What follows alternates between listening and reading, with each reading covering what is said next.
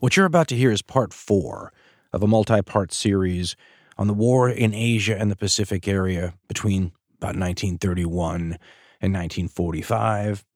If you like your stories in some sort of linear order and you haven't heard the earlier segments, you might want to catch up by checking those out first. If you don't care or you heard those already, well, then this is Supernova in the East, part 4.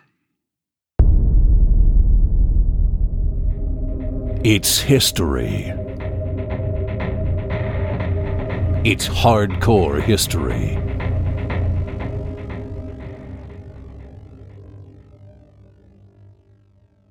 There's a very wonderful and squishy question in play in both world wars, especially. I can hear some people in the back of my head saying it's always been in play since the beginning of time, but certainly because of maybe the increase in the pace of change and whatnot. You see it in stark relief in both world wars. But it has to do with the difference between quantifiable war elements versus unquantifiable war elements. And this is not to say that one is more important than the other, but one is much more subject to proof and testing than the other. We had said earlier that the early parts of this conflict are the acid test of combat, the rubber meets the road moment for a lot of the pre-war promises about these ships and these aircraft and all these land-based systems and ideas, both tactics and strategy and equipment, where we get to see if all the hype before a conflict breaks out lives up to it once conflict does. The good news about something like that is quantifiable evidence. If that airplane sucks and doesn't live up to the potential and the promise, you'll know it quickly. And you'll be able to use what doesn't work to help make something that does later. But the other side to the conflict and its goals, much harder to measure. And if you can't measure it, how do you know if it's working or not? How do you know if you should keep doing it or not? If somebody really wants to keep doing it and really believes in it, that might be a plus, right? Not being able to prove it one way or the other. But it has to do with the question of morale. Morale, of course, is a psychological state, isn't it? So right now we're in the realm of harder to pin down and harder to say that what applies to person A will apply to person B necessarily. But morale is one of those things that on a tactical level, on a battlefield level, is undeniably huge. And they've been writing about it, military strategists, since the Bronze Age. The idea is not to kill everybody on a battlefield. Traditionally, it's to kill enough people to break their will to continue fighting, right? To destroy their morale. Killing is a means to an end. Nobody denies this. What is interesting, though, is to try to extrapolate what applies, and that is, if not provable, then demonstrable, right? You might not be able to prove it in a laboratory, but it's been shown to be true enough times you could say reliably, right? Morale is the most important thing on a tactical battlefield. Is it the most important thing on a strategic one? Does it apply to whole nation states? Can you break their morale? This is an open question in the Second World War. Some people say you can, some people say you can't. Some people say you can, but only if you do it this way. Some people say you can, but only if you do it that way. What breaks a nation's morale? And what proof do you have that that's something that even occurs?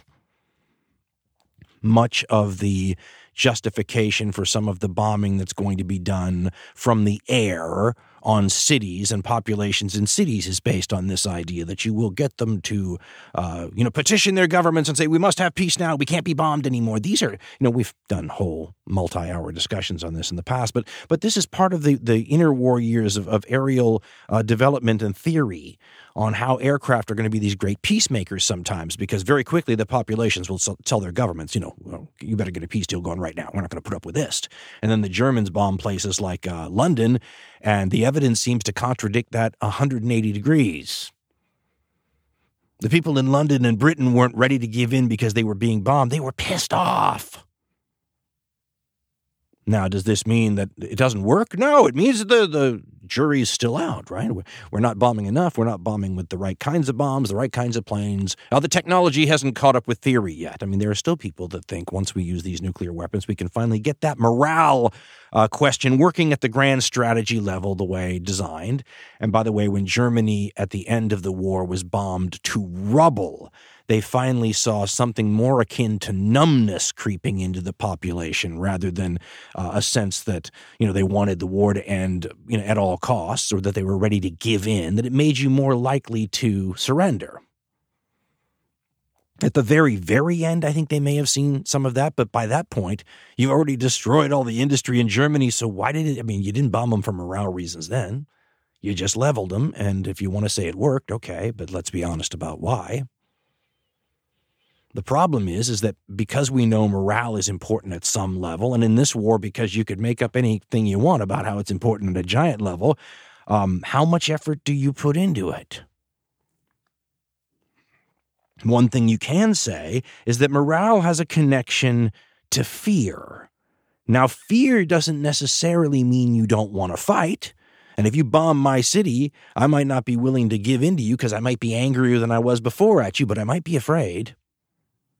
Although sometimes, you know, scared people are the most dangerous thing you can ever run into. You can have a very benign coin-sized spider in your hotel room up in the corner, and you can know that this is not a venomous spider that can hurt you. But what percentage of people, if you can't get that spider peacefully out of your hotel room, are going to have to kill that spider before they can fall asleep with any peace and comfort? Because, you know, you never know. There have been Native American massacres predicated on little more than this idea, by the way. Years before the Second World War, when American President Franklin Delano Roosevelt was running for president during the Great Depression, he had a slogan: "We have nothing to fear but fear itself." About 10 years later, in the middle of the Second World War, when the U.S. has been involved for 3 months, not the kind of phrase you could probably get away with saying, not after Pearl Harbor and a drumbeat of losses initially that are as bad or worse than I've seen Americans have to absorb in their history.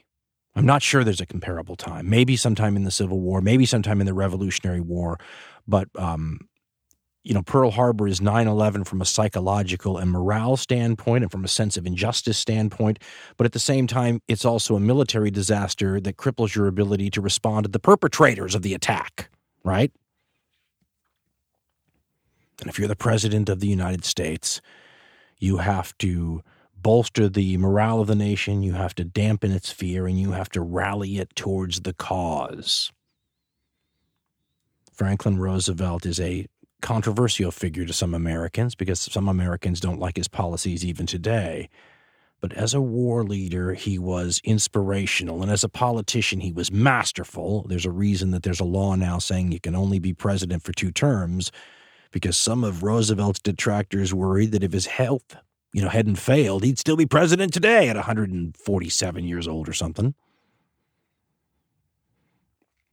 His style was different than someone like Churchill's. Churchill was a guy who you thought was ready to take off his coat and get in the mud and wrestle with Hitler. He's a bulldog. He's a come and get it, you know, that kind of. I mean, different politicians have different personas and ways that they present themselves. FDR couldn't do that. I mean, this is a man in a wheelchair. He's not going to give you that alpha male, tough guy sort of routine. He's got a different feel to him. If I had to describe it, he reminds me kind of you know, Woodrow Wilson was a little this way too, but you get a feeling like Roosevelt would be a little bit more physical, even in a wheelchair, than Woodrow Wilson. But it's this sort of preacher, Yankee preacher, looking down his nose and scolding while he shakes the Bible at you, just almost like a moral indignation and a righteous anger. You will get yours, sir. Something like that. It's very effective, though, and it also sounds like you're definitely coming from the higher plane in terms of morality. It's a presentation that in its own way works, and you rarely saw, you know, Roosevelt had this wonderful way about him where he seems calm and sometimes funny and everything, but he doesn't have to change that tone and add much anger at all for him to sound absolutely livid. You can see how effective Roosevelt is at this, by the way, if you listen to some of the addresses that he did to the American people. He had these things that were known as fireside chats, where he would speak on the new technology of radio directly to the American people, as though they were he was in the home with them. He's the first president to have been able to use mass communication in any way, shape, or form like that. It would be as if the president today had his own Twitter account and could communicate with Americans directly. One of the most important ones that he ever gave was delivered on February 23rd, 1942. This is 6 weeks or so before Bataan falls. But Roosevelt knows it's going to. He knows the American people have already been through the worst series of bad news events that they've probably ever been through, and he knows the worst is yet to come, maybe. I mean, it'll be one of the biggest surrenders in U.S. history. How do you get out in front of an issue, as they say in Washington, or be proactive about something like that while still bolstering morale, fighting spirit, and all that kind of stuff? And how do you whip the people back up into a frenzy? I mean, there's a lot at stake in that speech. 60 million people, by the way, or more will hear it during an era where the American population was half of what it is now. So these are basically Super Bowl-type numbers tuning in. And if you go listen to it, it's not like a short little thing. It's like 35 minutes of Roosevelt talking to you. And like I said, like he's in your home, he'll say, please get out your maps and follow along, you know. He couches this entire affair this time as a report to the American people, and he goes after conspiracy theories that say that the government's been hiding the real losses in everything from you. So he literally lays out, you know, we have this many dead. It was an interesting speech to listen to.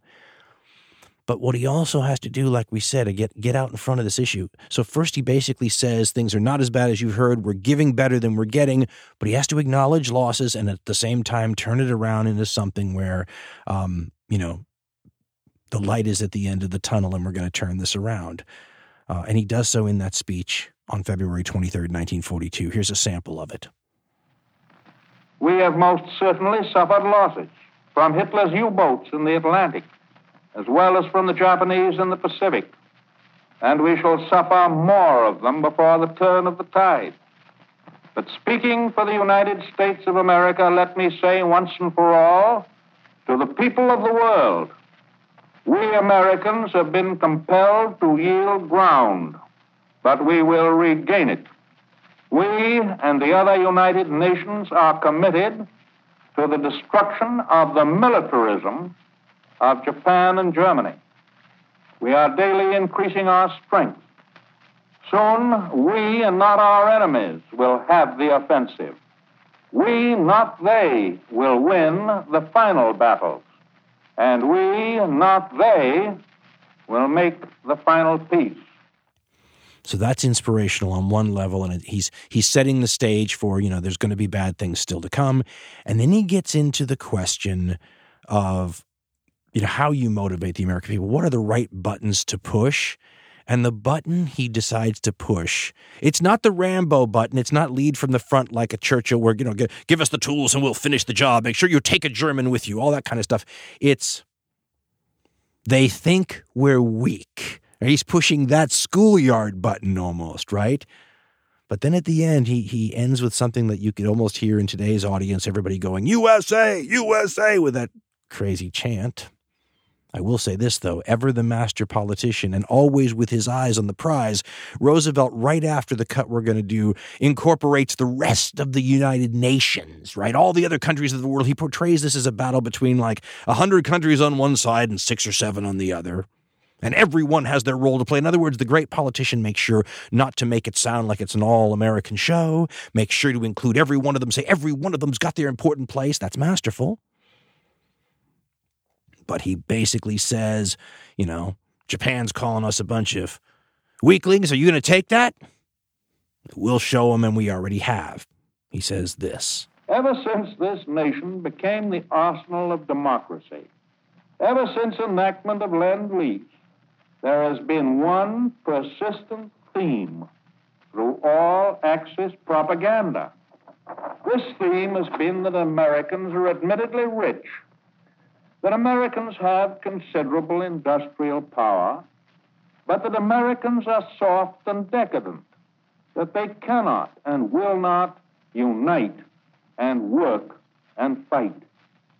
From Berlin, Rome, and Tokyo, we have been described as a nation of weaklings, playboys, would hire British soldiers or Russian soldiers or Chinese soldiers to do our fighting for us. Let them repeat that now. Let them tell that to General MacArthur and his men. Let them tell that to the sailors who today are hitting hard in the far waters of the Pacific. Let them tell that to the boys in the flying fortresses. Let them tell that to the Marines. Now, while this broadcast is going on, a Japanese submarine, a huge submarine, by the way, the Japanese, like the French, built some very big ones, surfaces off the coast of California over by Santa Barbara. It's about 7:15 p.m. Pacific time, so it's gloomy or it's dark. And with a 140-millimeter deck gun, they shell some refinery installations on the coast. This is a legendary incident where I come from in the era where I grew up with. Everybody still talked about it. Most of the rest of the country doesn't know anything about it.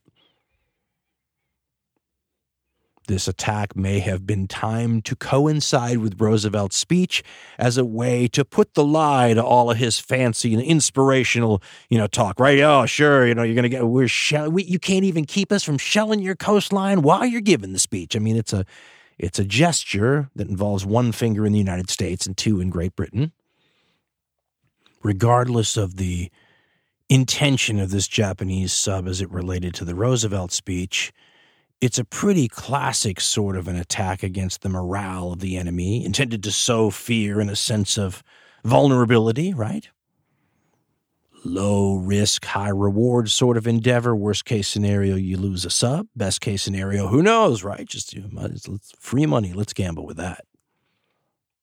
I don't think the sub did anything to damage morale, but it sure already added a few more sticks of kindling to the fire that was burning on the West Coast in terms of fear. History books have labeled this the West Coast War Scare or the West Coast War Panic during this time period.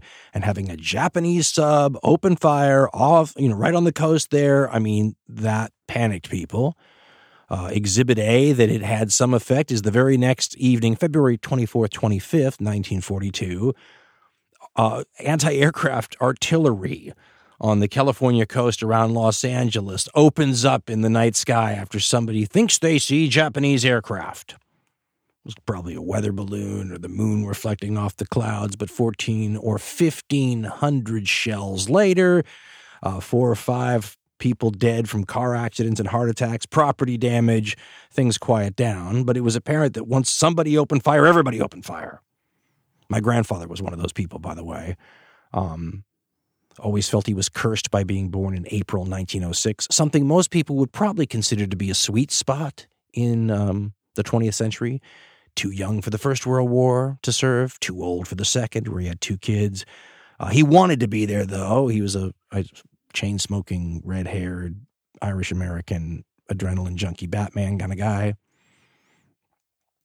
And so he made sure he was on the coast, serving in the volunteer, the civilian role where you're manning the anti-aircraft guns on the coast, and he witnessed the whole thing. It was a family story for a long time.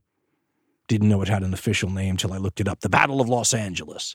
But the Battle of Los Angeles is evidence of panic, in part set off by a sub attack on the coast. Really only, it would have taken only a couple of hours for a sub to get from Santa Barbara down to L.A. It might not have even taken that long. These days, you find out we have a good-sized great white shark prowling off the coast, and people will panic. Imagine how we do with active submarines. That's why keeping the fear down is important, because if the fear takes off, it will devour lots of things that you'll be sorry about later. Case in point, some civil rights. Civil rights and wartime are two things that we all understand are sort of at odds with each other. It's tough to maintain peacetime levels of civil rights in wartime, especially total war. But the problem is, in this conflict in the Second World War, this is something that the framework exists, the propaganda is geared toward, and people understand it as a war between people who believe in things like what we would call civil rights and people who don't. And so there's an irony attached to it that in order to beat the people who don't believe in civil rights, you have to do things that reduce the amount of civil rights in the countries that are fighting for that. There's a quote from, I think it's from Mein Kampf, it's a famous Hitler quote where he said that the great strength of a totalitarian state is that it forces those who fear it to imitate it. I was doing some research on that quote and I stumbled across a piece, a journal or something that was quoting from a debate between George Orwell, who wrote 1984, and weird, wild, wonderful scientist Alex Comfort. And they were talking about this same thing, and neither of those guys fit into the American standard political spectrum anyway, especially not Comfort. But Comfort played off of that Hitler quote and basically said he's right and we're falling for it. And he said, wrote, quote, Hitler's greatest and irretrievable victory over here, meaning Britain, was when he persuaded the English people that the only way to lick fascism was to imitate it. He puts us in a dilemma which cannot be practically rebutted, only broken away from. Now speaking in Hitler's voice, if I win, you have political fascism victorious. If you want to beat me, you must assimilate as much of its philosophy as you can, so that I am bound to win either way. End quote. It reminds me of some of the critiques of the U.S. founding fathers about war's danger to political and civil liberty. Wartime exalts the power of the state over the individual for obvious and understandable reasons. But that's why the fascist states like war and praise war, because it dovetails into something they already believe in, the power of the state. In the Western democracies that are supposed to have these civil protections that tend to get steamrolled in wartime, well, it works against the basic, framework of the system as it's at least advertised. If you want a practical example, I would only cite Executive Order 9066. Which is infamous, but if you read it, it doesn't sound like it should be. This is an executive order signed by President Roosevelt about a week before that speech, that fireside chat we just took an excerpt from. And it, along with several subsequent sorts of orders and directives, ends up creating a situation where you get 110 to 120,000 people of Japanese birth or descent. The majority of them, by the way, 60 or 70% of them American-born citizens, sent to what we used to call, and it sounded better then, relocation camps. When I was a teenager, got changed to the more ominous internment camps. And now it's common to see the much more ominous, but not Nazi death camp equivalent of concentration camps. If you actually go read Executive Order 9066, it sounds short, it sounds vague, and it sounds something that's sort of commonsensical. I mean, if you look at it, you just think, well, I'd be mad at a president. It would be a dereliction of duty if he didn't do something like this. It sounds like an anti-sabotage and anti-espionage thing. We're going to have these really sensitive national security areas. We're going to put a military leader in charge of this whole regions of the country, right? One guy for the West, one guy for the East, South. And they're going to decide what these, zones are. And it could be off limits to anybody, but especially enemies. It doesn't say Japanese this or that. And you think, oh, yeah, an airfield, an army base, a port. Gotcha. Everybody can agree with that. Who knew that the guy that's in charge of the West, who did not like Japanese people clearly anyway and pretty openly, who knew he was going to say that these little national security areas that are going to be off limits are going to be California, Oregon, and Washington, and states to be added later?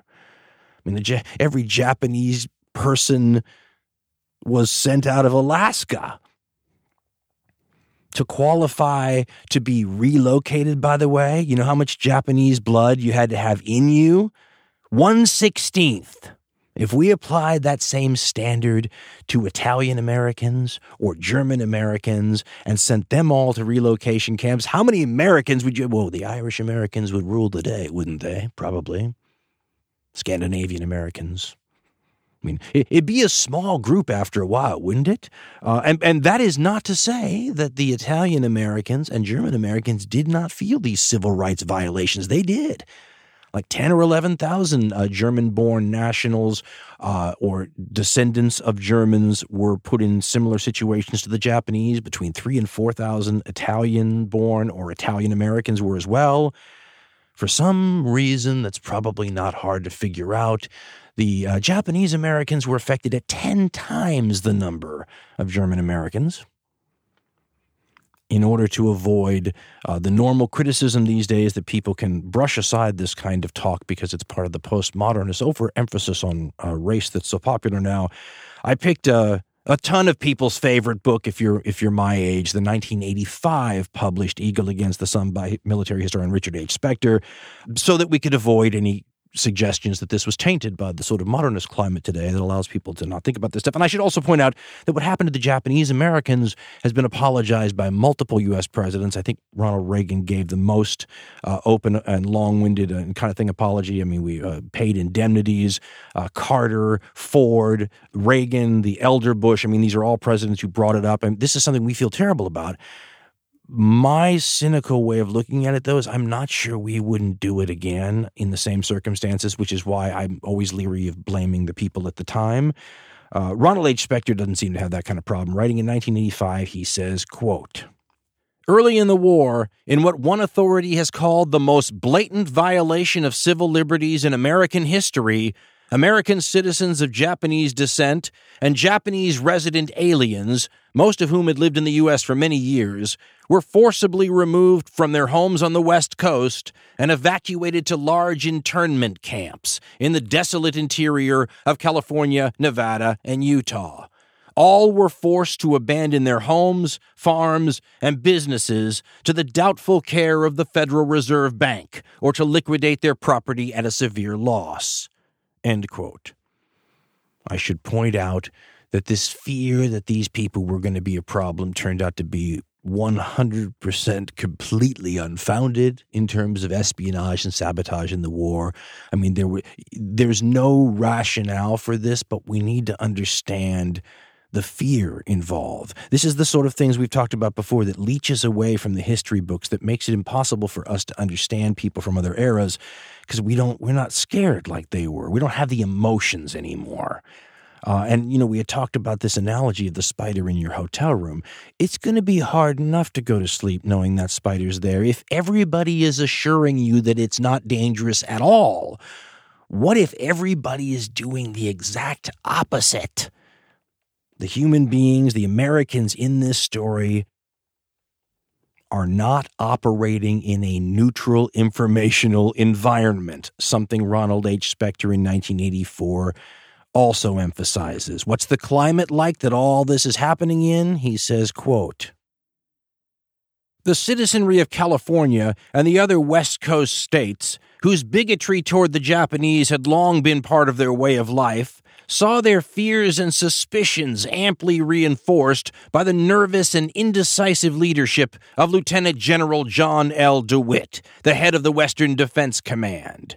California newspapers," he writes, "carried headlines such as," now quoting the headlines, "Jap boats flash messages ashore," and "Jap and camera held in Bay City," and even "Caps on Japanese tomato plants point to air base." He continues, "At a meeting of California law enforcement officials in January 1942, the Los Angeles district attorney," now quoting from a contemporary source, "asserted that the U.S. Supreme Court was packed with leftists and other extreme advocates of civil liberty, and that it was time for the people of California to disregard the law if necessary to secure their protection."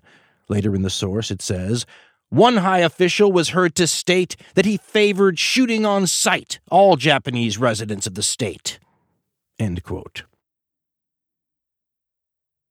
Maybe I'm reaching here, but you know, when you read why Hitler thought the United States was weak, it was always because we were a mongrel, polyglot nation. We didn't have this racial unity that kept us together, and we were liable to be pulled apart. I mean, you know, ex-slaves, all these immigrants. If you're looking at the world through his lens, maybe you could see that Japanese sub-attack and all the other things that create things like a West Coast war scare as something that begins the process of pulling us apart a little bit.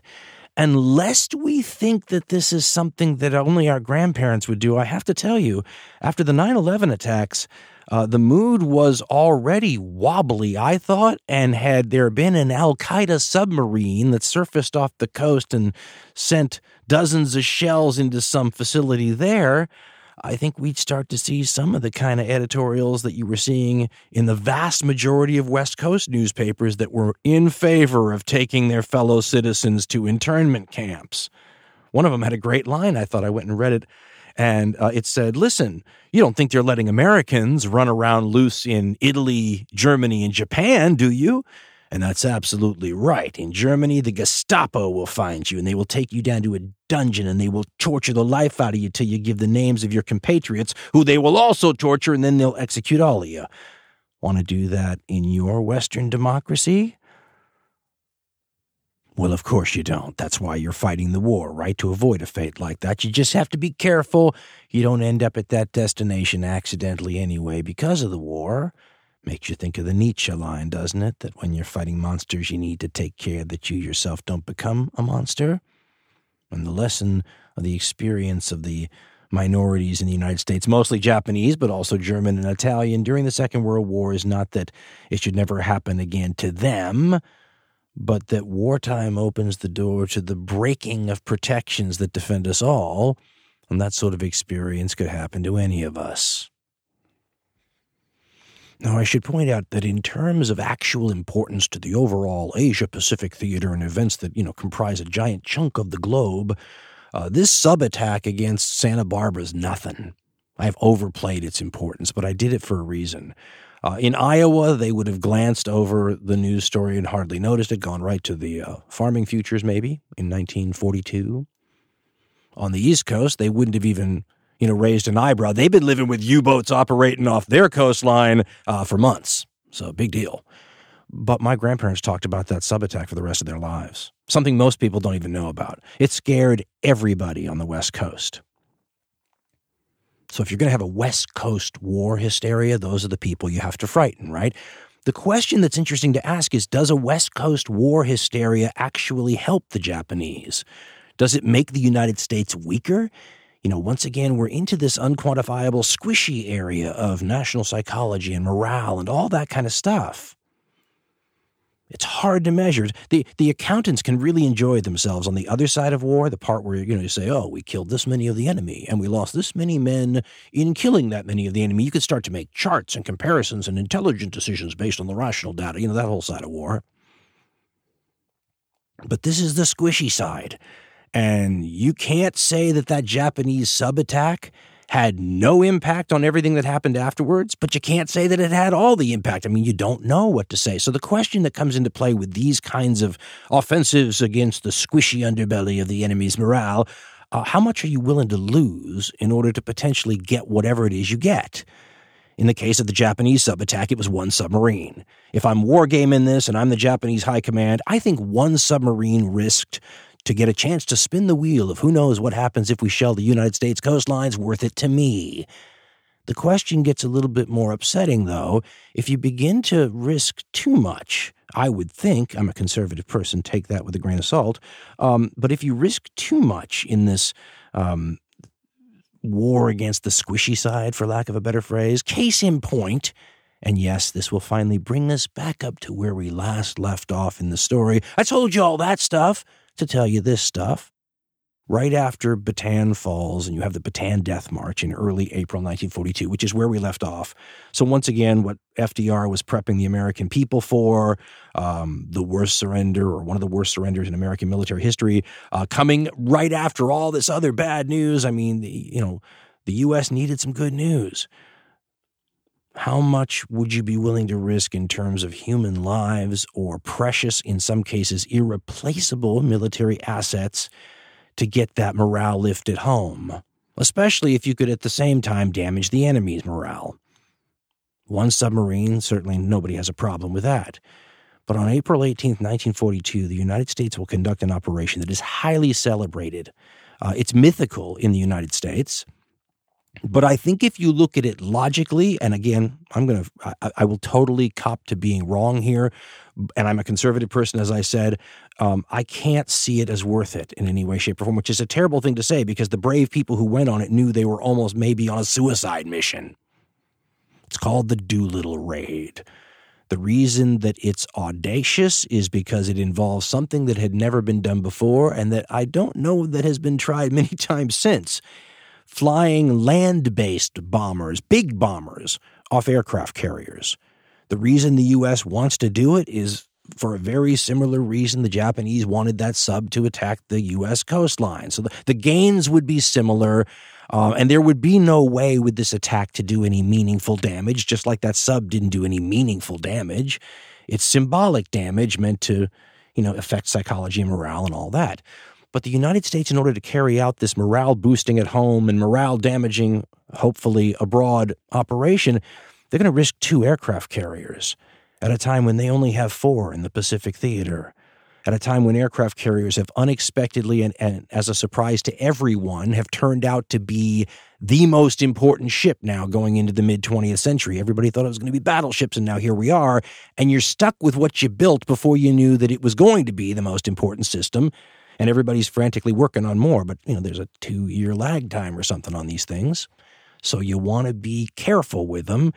And here the United States, when the Japanese Navy is basically undefeated at this point in the war, very scary, surprise. I mean, it's you do not want to have to face them. And we risk 2 carriers, we meaning the United States, to launch these 15 or 16 B-25 medium bombers over Japan. At the last minute, they have to launch much farther away from Japan than they thought because they get discovered. Again, look what happened to the Repulse and the Prince of Wales not that long before, right? I mean, you could lose these things in an instant if the tide of war sweeps over you the wrong way. And in naval warfare, it often does. I mean, there'll be a hole in the clouds. The other side's reconnaissance aircraft sees you and uh-oh. So it's risky. These planes are supposed to land in bases on the other side. It's a one-way trip. They're not landing on those carriers. They're going to bomb Japan and keep going and then land in China, hopefully. But a lot of China is run by Japan at this time period. Long story short, some of them make it home. Some of them don't. None of the planes make it home. The aircraft carriers get away, which is the main thing from a U.S. perspective. There's a bump, first good news in the newspapers in the United States in a long time. Wonderful. How much is that worth? And there is a real sense, and after the war, you get memoirs and everything that confirms it, that this was very embarrassing to Japanese military leadership because, if nothing else, it put the emperor's physical safety in jeopardy, which is, intolerable.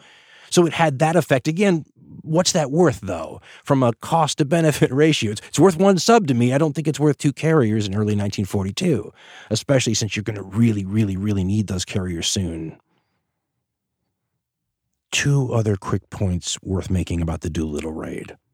The first is that there is another way of looking at this, and people who score more aggressively on the willing-to-take-risk military commander spectrum than I do will say that in addition to the everyone agrees upon morale and psychology boosts and effects, that there was a real-world goal in this whole thing and that it was achieved. And the real-world goal was the equivalent of what a boxer does when he feints an opponent in the ring. The Japanese flinched. They reacted to the blow by changing their strategy, moving their assets around, doing things differently, and perhaps deciding different places to strike and maneuver in order to prevent anything like this from happening again. So in other words, a real-world military effect, something that's hard to measure in terms of how much of an effect and how much that helps, but something different from the psychological or morale side of things. I tend to think it's a little bit more like you spin the wheel of what happens when we bomb Japan and something good came up, but everybody's got a different opinion. Now, something that is not a question of opinion is the real-world effects of the Doolittle Raid on our allies, if you're in an allied country, the Chinese, because they were so obviously in on this plan. They were to provide the bases that the pilots and the plane crews landed at.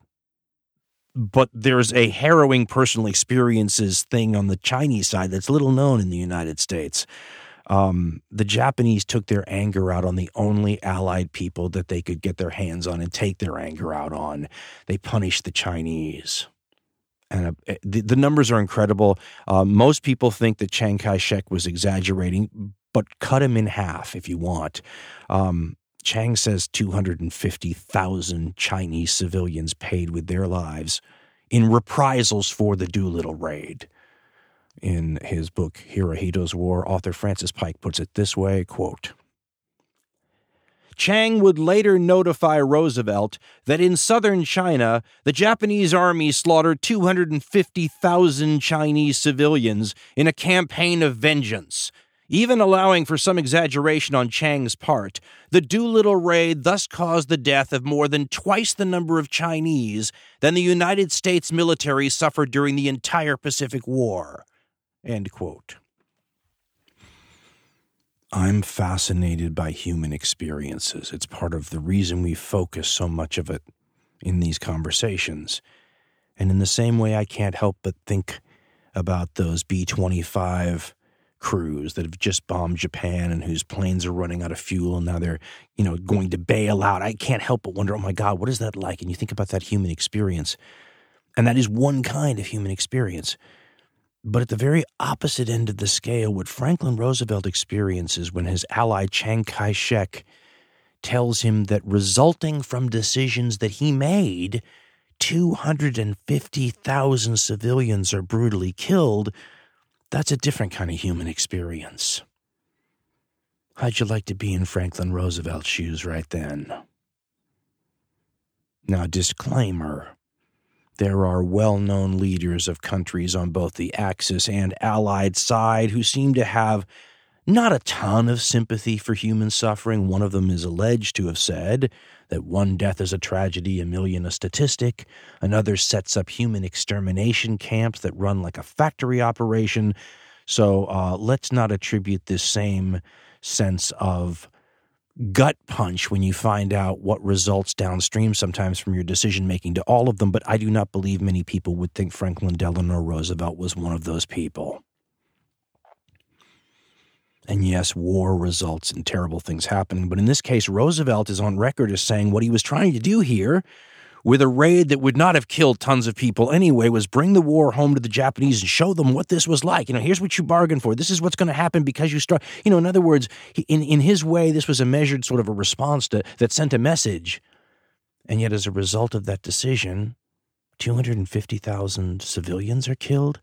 I cannot imagine that Roosevelt could have reacted to that well. I wonder what that night's attempt to sleep was like. That's not a human experience many people ever have to have either. Knowing that any decision you make could, in many cases, unforeseeably result in the deaths of huge numbers of human beings would paralyze most of us. But there's an alternative way of looking at this that's, I think it's almost like a DNA built-in outlook. It's just a different point of view, but enough of these people think this way, so it's a type, and maybe it has to be the kind of type you have in a war leader. I had a friend who thought they were all sociopaths because they have to disregard human suffering, but I don't believe that. I think they have an alternative rationale, which is that this suffering that these decisions result in are the price you pay for a better long-term outcome. Right? Lower casualties than you would have otherwise had, less suffering than you otherwise would have had, a better outcome than you otherwise would have had. And listen, not making a move sometimes because you don't want to do anything that could kill tons of people could end up killing more people in the long run. So there's not even a sort of a safe strategy to take here. Want to trade places with one of these war leaders in terms of responsibility? I don't mean to say, by the way, that Roosevelt has dictatorial-like powers in the Second World War. There's still a U.S. Congress. He's consulting all the time with military leaders, industrial leaders, so he's got a lot of influences working on him from every direction. But the Constitution gives the U.S. president a lot of warfighting authority. And so to quote Harry Truman, Roosevelt's successor, when it comes to ultimate responsibility for things, the buck stops here. meaning the president's desk. And in the case of Roosevelt, you know, when weighing decisions versus outcomes, the buck stops there. But when you think about it, that's pretty common, isn't it? I mean, certainly in the Third Reich, the buck stops with Hitler, doesn't it? In the Soviet Union, it sure as heck stops with Stalin, doesn't it? He's the one with the responsibility. I think it's fair to say the buck stops with Churchill in the UK, even though that's a Western democracy and they have a parliament. Who does the buck stop with, though, in Japan? Earlier, we spent quite a bit of time talking about the unique way that the Japanese system, its politics and its culture developed after, well, really for more than a century before the Second World War, and how the system itself would break down. In the war, this is one of the ways it breaks down. There is no place the buck stops when it comes to Japanese military responsibility. And if you're analyzing the Second World War from sort of the big picture level, this is one of the strangest things. The Japanese command and control, their leadership situation, none of this is anything like any of the other powers. We had said it's got a very sort of uniquely Japanese sort of feel to it. At the same time, this diffusion of responsibility is something that the other governments either did away with because they're totalitarian, they don't believe in diffusion of power anyway, or temporarily suspended a lot of it, like in the U.S. and the U.K. with their wartime governments. The Japanese kind of don't. And it's because they can't. There are certain elements that are built into the system, right? American propaganda used to always lump the Japanese in with the Germans and the Italians, right? It was always the big three, Hitler, Mussolini, and Tojo, as though they're all totalitarians, all fascists, all dictators, but Tojo wasn't. Might have liked to have been. Japan might have done better if he was. He was the most powerful prime minister, John L. McClain says in A Modern History of Japan, the most powerful prime minister Japan had ever had. Gobbled up a couple of other political offices, too. Seems to be consolidating his power. Still couldn't control his underlings. He's an army general. He couldn't even totally control the army. Forget about the Navy. We talked about the fact that the Japanese have the most hostile inter-service rivalry problem I've ever seen. Army and the Navy actively dislike each other, don't tell each other things. There really is nobody who can tell them what to do. When you hear the way sometimes Tojo's treated by his supposed underlings, well, that puts the lie to the idea that they're anything like Hitler or Stalin in terms of their power, because Hitler'd kill you. So would Stalin if a general walked in to the office, demanded that you overturn a decision, and then called you a stupid fool to your face. James L. McClain tells a story in his book where that's exactly what happened to Tojo. Tells another story of another general who walks in, bursts into Tojo's office and demands that he either resign or shoot himself. Again, doesn't sound like the kind of government you're dealing with in the Soviet state or the Third Reich. What it means, though, is there's no one here who can override one side, referee disputes. What do you do if the Army and the Navy have disagreements on how to fight the war? And you can't make them agree with each other and unify, and we're all on the same team here, right? What if they go their own way? What if they don't even tell you some of the things they're doing? The Japanese war effort throughout the entire conflict looks very strange in terms of when you're sitting there going, now, what are they trying to do? I mean, what's this? And it's because they're not operating with one voice. Now, the Japanese, obviously an extreme version of this, but the Axis has this problem across the board. The Allies are doing a great job working together, communicating. They'll eventually have whole conferences where all these guys, the leaders of the countries, get together. The Axis isn't doing anything like this. Cooperation is rare. Communication is rare. Sharing of intelligence is rare. The Allies are doing a lot more of that, not so much the intelligence. But if you look at this command and control problem that we just talked about, you add it to the other very non-sexy things in this war that the Allies simply dominate in. Industrial production, possession of natural resources. I mean, the Allies are swimming in oil. The Axis always seem down, especially after the midway point in the war, always seem down to like their last cans of gas. The logistics, the ability to, get stuff to the people who are fighting. And the question of intelligence, knowing what your enemy is going to do and preventing them from knowing what you're going to do. These are areas where the Axis are dominated by the Allies. I mean, as a war game player, you can't help but notice how great, for example, German equipment is on the battlefield. They have great tanks, great anti-tank guns, great planes, all this kind of stuff, great quality. And so you wonder, well, how do they win this war? They win this war with all the stuff that isn't that sort of sexy stuff. Take intelligence. The United States and the United Kingdom are the best code breakers and signals intelligence people in the world. They are very good at what they do, and they're sharing their information. The Soviets are fantastic at the old-fashioned boots-on-the-ground kind of intelligence, human intelligence, spying.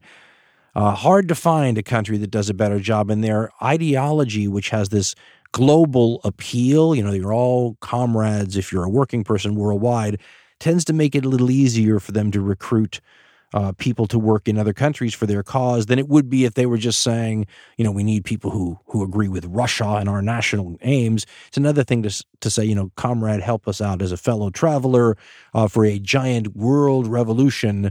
And it always seems like you could have even three people in the most top secret kind of get together over something like an atomic bomb or something like that, and one of them will be a Soviet mole. Now, I should say there's been a lot of argument amongst historians about the value of this intelligence and how you try to quantify how much of an advantage the Allies had because of it. I mean, some people will say it shortened the war by a lot, others by a little. You can't argue with certain things, though, that you just have to look at as enormous, and they're basically intelligence-related things. The Soviet Union had a spy who was able to tell them that the Japanese were not going to attack the Soviet Union and help the Germans who were, you know, driving toward Moscow, but were instead going to bomb Pearl Harbor and go that route. That allowed Stalin to free up 30 to 40 divisions in his east and send them west to help keep the Germans from taking Moscow. How do you put a value on that?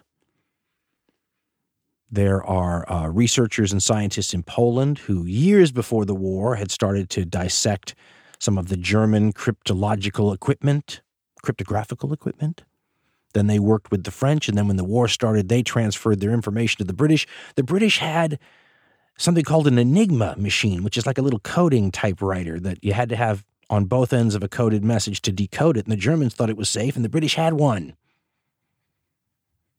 It's part of a program called Ultra, and it was called Ultra because it was ultra secret, and the information from Ultra did not become available till, well, really the mid-1970s. Which means if you look at a history of the Second World War before the mid-1970s, and there is no word ultra in the back index, it shows you that their view of the war is going to be very different than ours, because we know how much the Allies knew about the Axis capabilities and intentions. I mean, make something like the whole North Africa campaign look kind of different. Everybody thought, and I read this in the book, everybody thought Montgomery was reading Rommel's mind. And as one historian said, he was instead reading his mail. In the Pacific, the United States had some idea of the Japanese coded messages and could read some of the stuff some of the time. And you have to be so careful because you have to make sure they're not feeding you a load of baloney if they figured out that you're reading their messages. You also have to be careful about how you react to those messages, because if you're too perfect and you react to everything you decode, they'll realize you've decoded their message. There's a book called Bodyguard of Lies, which is all about the Enigma and the Ultra program and how they have to make trade-offs sometimes and let troops go to their deaths in a situation where they know they shouldn't be going into that situation, but if they cancel it, the Germans will understand that the traffic's been compromised and they'll change the way they code things. So sometimes you make these hard choices to keep the information conduit open and save it for the really big, decisive moments. Of course, let's not pretend that you can always know what's going to be decisive before it is. There are some obvious cases. If you're going to have a huge battle, throw a ton of your strength in for some, you know, war-winning or war-losing objective. You don't have to be Nostradamus to see that that's going to be decisive, and you should burn all your intelligence bridges or whatever it takes to give yourself an edge, right? But as all of us with an even cursory knowledge of war knows, it is famously serendipitous and often involves luck and chance and all these things. That's why you have things like dice in wargaming. That's what you're simulating there. The random factors that are often out of one's control. I mean, I like the most stark examples. Those stories of ancient battles where the wind whips up unexpectedly and blows sand in the face of only one side, and so they lose. something that would probably be seen as the gods making a choice in a battle like that, right? The problem with the wind whipping up, though, is you think, well, how do you take advantage of that? How do you use that ahead of time and know and make that decisive? Well, the easy answer is you can't, of course. I think about like a Julius Caesar who might have gone to the battlefield days in advance, interviewed the locals, said, does the wind ever blow through these mountains? You know, what time of day does that happen? Is it happening this time of year? And does it hit the side of the river that's on the east or the west? I mean, you could kind of maybe take advantage of it. It's a double-edged sword, though, because sometimes having information in advance forces you to do something. And if you do something and it turns out wrong, you might have been better off not doing anything at all. I love that Herodotus story about the king of Lydia that goes to the oracle and says, should I attack the empire of Cyrus the Great? And the oracle says, if you attack Cyrus the Great, you will destroy a great empire. So he does and loses, destroying his own great empire. So you got to be careful. In mid-April 1942...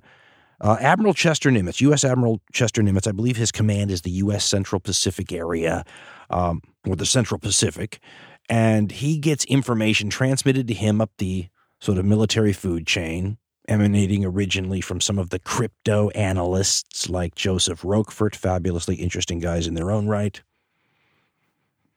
And the information is like the water of Galadriel in The Lord of the Rings, when the hobbits could look down in that water and they see what might be the future, but it also might be something that's a trick, but it also might be something that they want to see. It's intelligence, right? It's stuff from the crypto analyst that puts some of the jigsaw puzzle pieces together in a way that allows them to say with some confidence, they think, or they wouldn't have brought it to Nimitz, what the Japanese are going to do in about 2 weeks. So it's a little glimpse into the not-too-distant future. Now, the problem a guy like Nimitz has with something like this is, what do you do with it? Do you act on it? Well, what if the crypto analysts have it wrong? Or, worse yet, what if the Japanese have figured out that some of their codes are broken and deliberately gave false information out there to trap you? Nimitz brings it to other admirals. They're of mixed opinions. Some agree with him that this is actionable intelligence that we should take advantage of. Others much less sure, saying there's a lot of guesswork going on here. Eventually, Nimitz gets approval, though, because he seems to buy it, to take advantage of this actionable intelligence by taking an action. His problem is he doesn't have all that much to work with. As we said earlier, American aircraft carrier strength in the Pacific, and aircraft carriers have turned out to be the important weapon system, although that's not totally confirmed at this point in the war yet, but people are starting to think ahead. American aircraft carrier strength in the Pacific is 4. The Japanese, if you count light carriers, have more than twice as many. And when Nimitz has this 2 weeks' notice with which to take advantage of the intelligence, he may not have all 4 of them because 2 of them are off conducting the Doolittle Raid, sort of near Japan. He'll send him if he can, but he's not in charge of the timetable here. The Japanese are. They're launching what they believe is a surprise attack on the island of New Guinea, the second largest island on the planet. That's what Nimitz gets information about. What's more, the crypto analysts think it's going to be at Port Moresby, which, if so, is extra scary for the Allies because Port Moresby's on the Australian side of New Guinea, allows the Japanese to avoid having to traipse over the mountain range in the middle of New Guinea, which is the whole thing actually is just wicked. We talked about it earlier in the story. Depending on your personal fears and things that make you squirm, New Guinea might be, for you, the worst place in the world to fight. Some of you who really hate the cold probably wouldn't want to be on the Eastern Front. There's a lot of bad theaters, but for a lot of people, New Guinea would make the top of the list. The Japanese are going to go around the side of the island to the far side, the Australian side at Port Moresby, and avoid that whole mountain range. And they're going to do it by ship. They're going to have some transports to carry the troops. They're going to have some escort ships to keep an eye on them. And in this case, going to have a couple of aircraft carriers, 2 big ones and a light aircraft carrier nearby. It's all part of a big Japanese move into that area, not just New Guinea, but some of the Solomon Islands like Tulagi. And if the Japanese can establish air bases there, they're going to cause a lot of trouble. They'll be about 100 miles, 200 miles, something like that, off the Australian northern coast. That means not just bombers will be able to reach it, but you'll be able to have Japanese fighter planes in that whole northern Australia area. There was an Australian prime minister who a generation before this time said that New Guinea and some of the Solomons comprise like a fortress guarding the northern approaches to Australia. What happens if the northern approaches are no longer guarded, but instead are held by the Japanese? If you're an American, imagine having the Japanese 100 or 200 miles off the coast. Intolerable, right? Well, Australia is one of those, let's call them, if you want to call them intolerable, I like to call them geographic firewalls for the Allies in this war. Places where the Japanese advance has to stop. Lines in the sand. Places like India on one side of the Japanese perimeter, and they're advancing in that direction through Burma, what's now Myanmar, fighting not just forces from the United Kingdom and involving Burmese and Indian troops, but also the Chinese troops linking up over there. And it's key because if the Japanese get to India, they'll cut off supplies to China, all that kind of stuff. But they can't get farther than India. Now it's hard to see them getting farther than India. That's something all these geographic firewalls have encountered, right? They're hard to imagine them falling. They're even hard to imagine communications getting cut off significantly.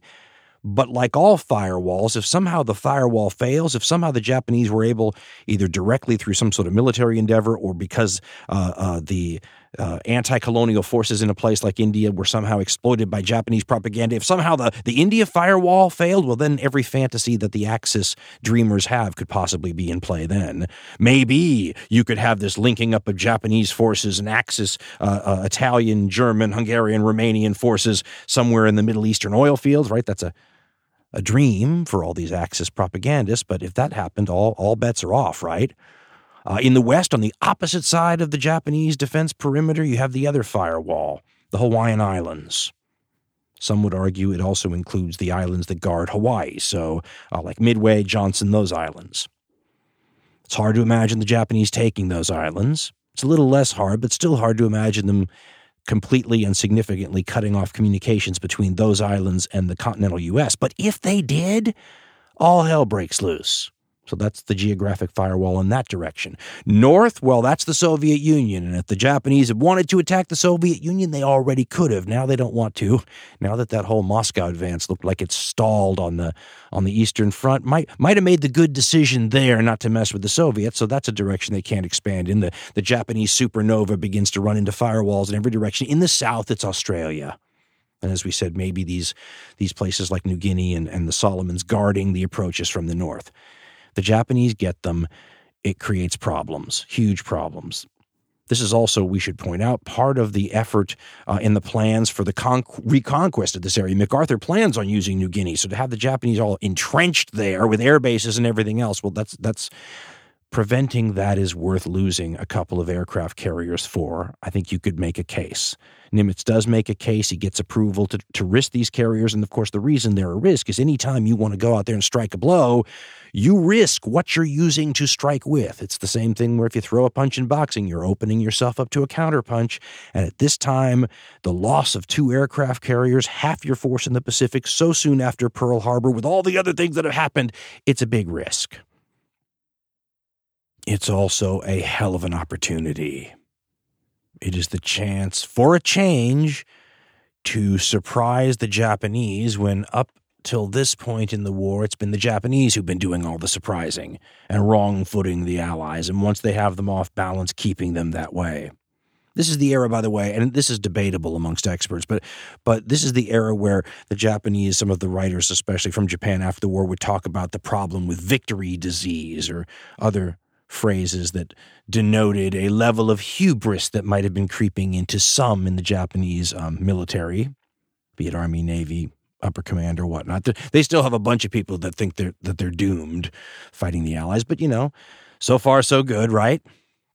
Maybe you get a little complacent. And what the Allies are about to do here is ambush a surprise attack. They're launching a surprise attack against a surprise attack. It's a counter-surprise attack. And if a surprise attack is a force multiplier, one would have to think a counter-surprise attack is like a force multiplier plus. So if you're a guy like Admiral Nimitz trying to figure out, you know, what do I use my assets for? What do I risk?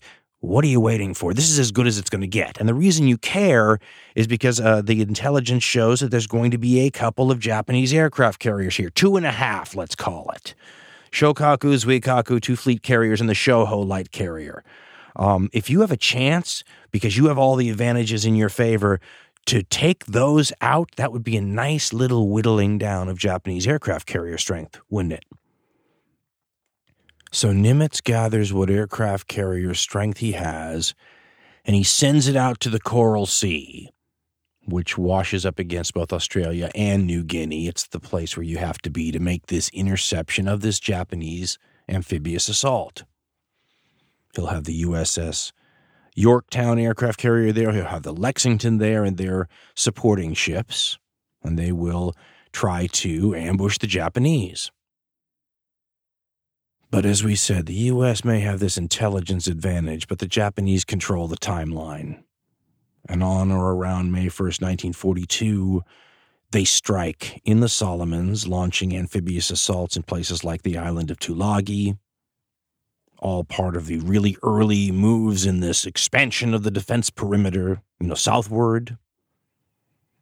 A couple of days after that, Admiral Fletcher on board the Yorktown, in response to the Tulagi invasion, launches an airstrike, maybe hoping to catch all those transports still on the beaches and everybody vulnerable, but it's really after things are done, and so the airstrike roars in and sinks a transport and a couple of patrol boats and a destroyer. It's not really a real big haul for that amount of effort expended.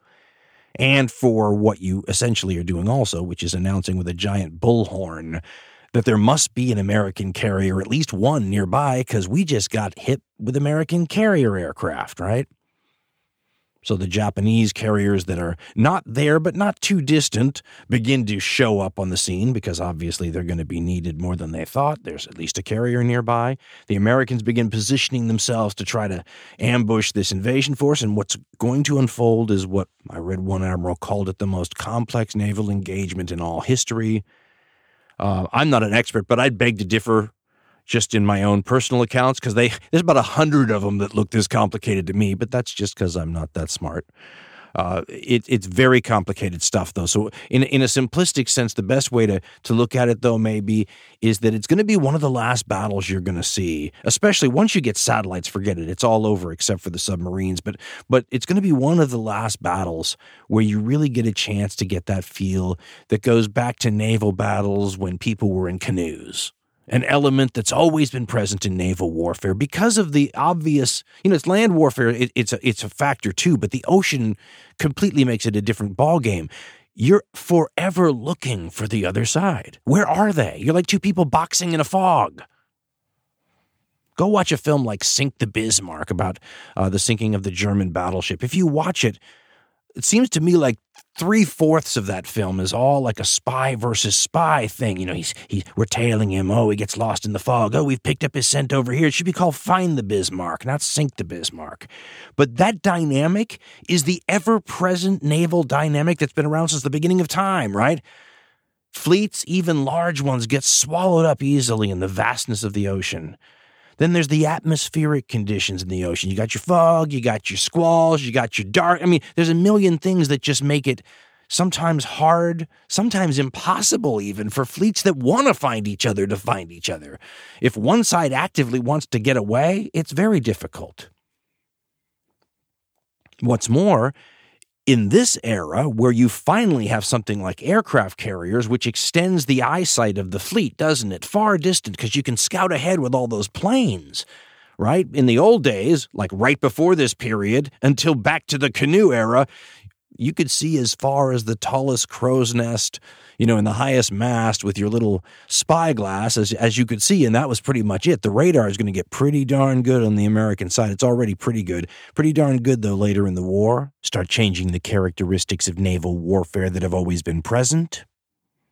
The Japanese are significantly behind in radar technology and the deployment of radar, to things like fleets. Yet even with the relatively rudimentary radar on the U.S. side, even with the submarines out there scouting supposedly, even with the air reconnaissance out there scouring the skies, even with the guys in the crow's nest on the highest mast looking for everyone, these fleets get frightfully close to each other and don't even know it. At one point, they'll be 70 miles apart and not know it. How do you have all those aircraft out there? I mean, it boggles the mind, but it's the ocean, baby. You don't know. It's always been that way. There's something comforting, though, in the way things have always been. And what's about to happen in this encounter is going to change the way things have always been and begin turning them into the way things still are now. You go look at modern naval warfare and you will be struck by the speed at which it all happens, right? It's bewildering. It's disorienting. It's hard to follow. And if you're there, it's deadly. It's quick and deadly. The period at which that sort of speed acceleration happens is this period that we're talking about right now. And it's not hard to see why. It's going to be the aircraft.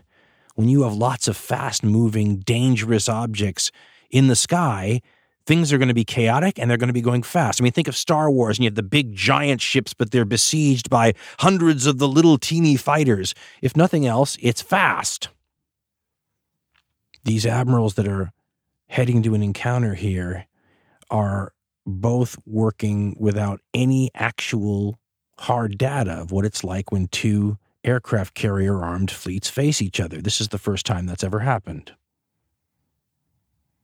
The Japanese, about a month before this time period, sank an old antiquated British light carrier in the Indian Ocean, but it wasn't a combat. This is full-on combat. And both admirals are sort of winging it, if you'll pardon the pun, but they're going to learn a lot. If you actually get granular, though, and study what's involved in carrier warfare with the timetables involved in launching and bringing back planes and having to, the time involved in rearming them or changing their armament, these aren't just details. They're going to be the really crucial details. And for a bunch of admirals who are surface fleet commanders or submarine commanders, guys who are from a different world entirely, they're all learning on the job here. And the American crews and pilots and everybody especially, it's not so much a baptism of fire because these aircraft carriers have been involved in little strikes here and there, but this is real. This is not like little raids. This is the full-blown thing. The Japanese are much more experienced in that regard, and they have been fighting with each other a lot longer. It's more of a smooth-running machine, but they haven't had to fight aircraft carriers either. Both sides had conducted exercises and war games before the war and certainly continuing, even after the war, trying to replicate what might happen when these kinds of fleets ran into each other. And I was reading something on the U.S. exercises a little while ago that was saying that the evidence seemed to show that you had to, as the Americans, you had to find the Japanese carriers before they found you, and you had to launch a strike with almost everything you had immediately upon finding it in the hopes that you could knock out their carriers before they could launch a strike at you. Think of two gunfighters trying to be quicker on the draw. Not only do you have to kill the other gunfighter, but you have to make sure you kill them before they loose off a shot at you, because it could be like striking beyond the grave if the American aircraft are able to sink the Japanese carrier, but not before the Japanese carrier unleashes their planes that then knock out, the very carrier that killed them. It's like the two fighters killing each other at the same time. Sounds very Japanese samurai-ish right there, doesn't it? Or King Arthur-ish. But what this does is it puts a real emphasis on, like a nail-biting emphasis on finding the enemy and then immediately crippling them. It gives you an itchy trigger finger, if we can continue the gunfight analogy here. And both sides have it. And it contributes to how things play out. Because on May 7th, both sides are looking for each other. I've read two things. I've read that neither side knows where the other is, and I've read that both sides kind of think that they know where the other is. But on May 7th, both sides think they find each other, and the Japanese get an early report in the early part of the morning that they found at least one aircraft carrier. So the Japanese, doing what you should do based on what evidence, the studies seem to show, right, go get them before they could get you, launches a full strike. And the full strike arrives on the scene to find not an aircraft carrier, but an oiler, a refueling ship, and a destroyer. The problem with throwing a punch like that, all the right common sense reasons, right? Take them out before they take you out. But while you're taking them out, you're totally defenseless. That's something else the pre-war war game showed. You're basically a floating gasoline and munitions vehicle without protection. And even those small groups of fighters you keep back, known as CAP or Combat Air Patrol, they're going to prove to be less than 100% effective, at least for the early part of the war. So to launch a strike to take out the enemy carriers who could hurt you and realize that the Japanese reconnaissance guy had given you the wrong information is potentially devastating. The Americans have a similar problem happen to them a couple hours later, though, when one of their reconnaissance planes accurately identifies some Japanese cruisers that they find, but somehow muffles the communications back with the fleet and the admiral. And what should say cruisers instead reads on the other side of the message in Admiral Fletcher's hands, carriers. So Admiral Fletcher does exactly what the pre-war evidence would seem to indicate you should do, go get them, and launches a full strike. Those two reconnaissance pilots who muffled the message exchange then have to land and run into Admiral Fletcher. In his book, Hirohito's War, author Francis Pike talks about that. So first he talks about how the strike gets going, and then he talks about Admiral Fletcher realizing that he's just launched his entire strike force against a few cruisers. Pike writes, quote, "By 9:26 a.m., Yorktown's entire strike force of 93 planes had been spotted," meaning fueled and armed on deck, "and Fletcher came onto the bridge wing with a bullhorn and ordered them to get that goddamn carrier. 45 minutes later, the strike force was on its way.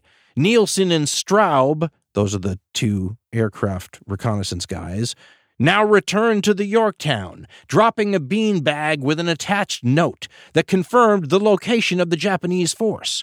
Fletcher was horrified to see that the note mentioned 2 cruisers and 4 destroyers, not a word about carriers.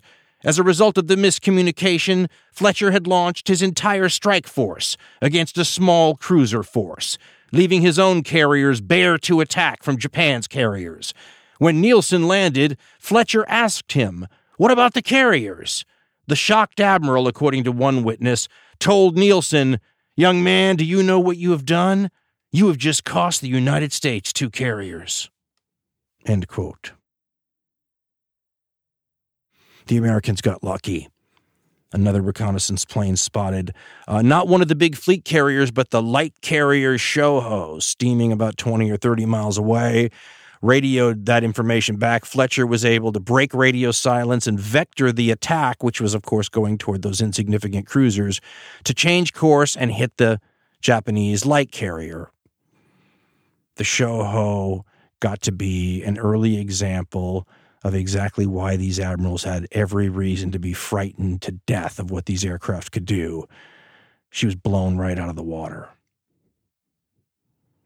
The after-action reports of fighter pilots and combat pilots and bomber pilots of all kinds are wildly and notoriously and historically in every culture in the world that has them optimistic. They're an optimistic lot.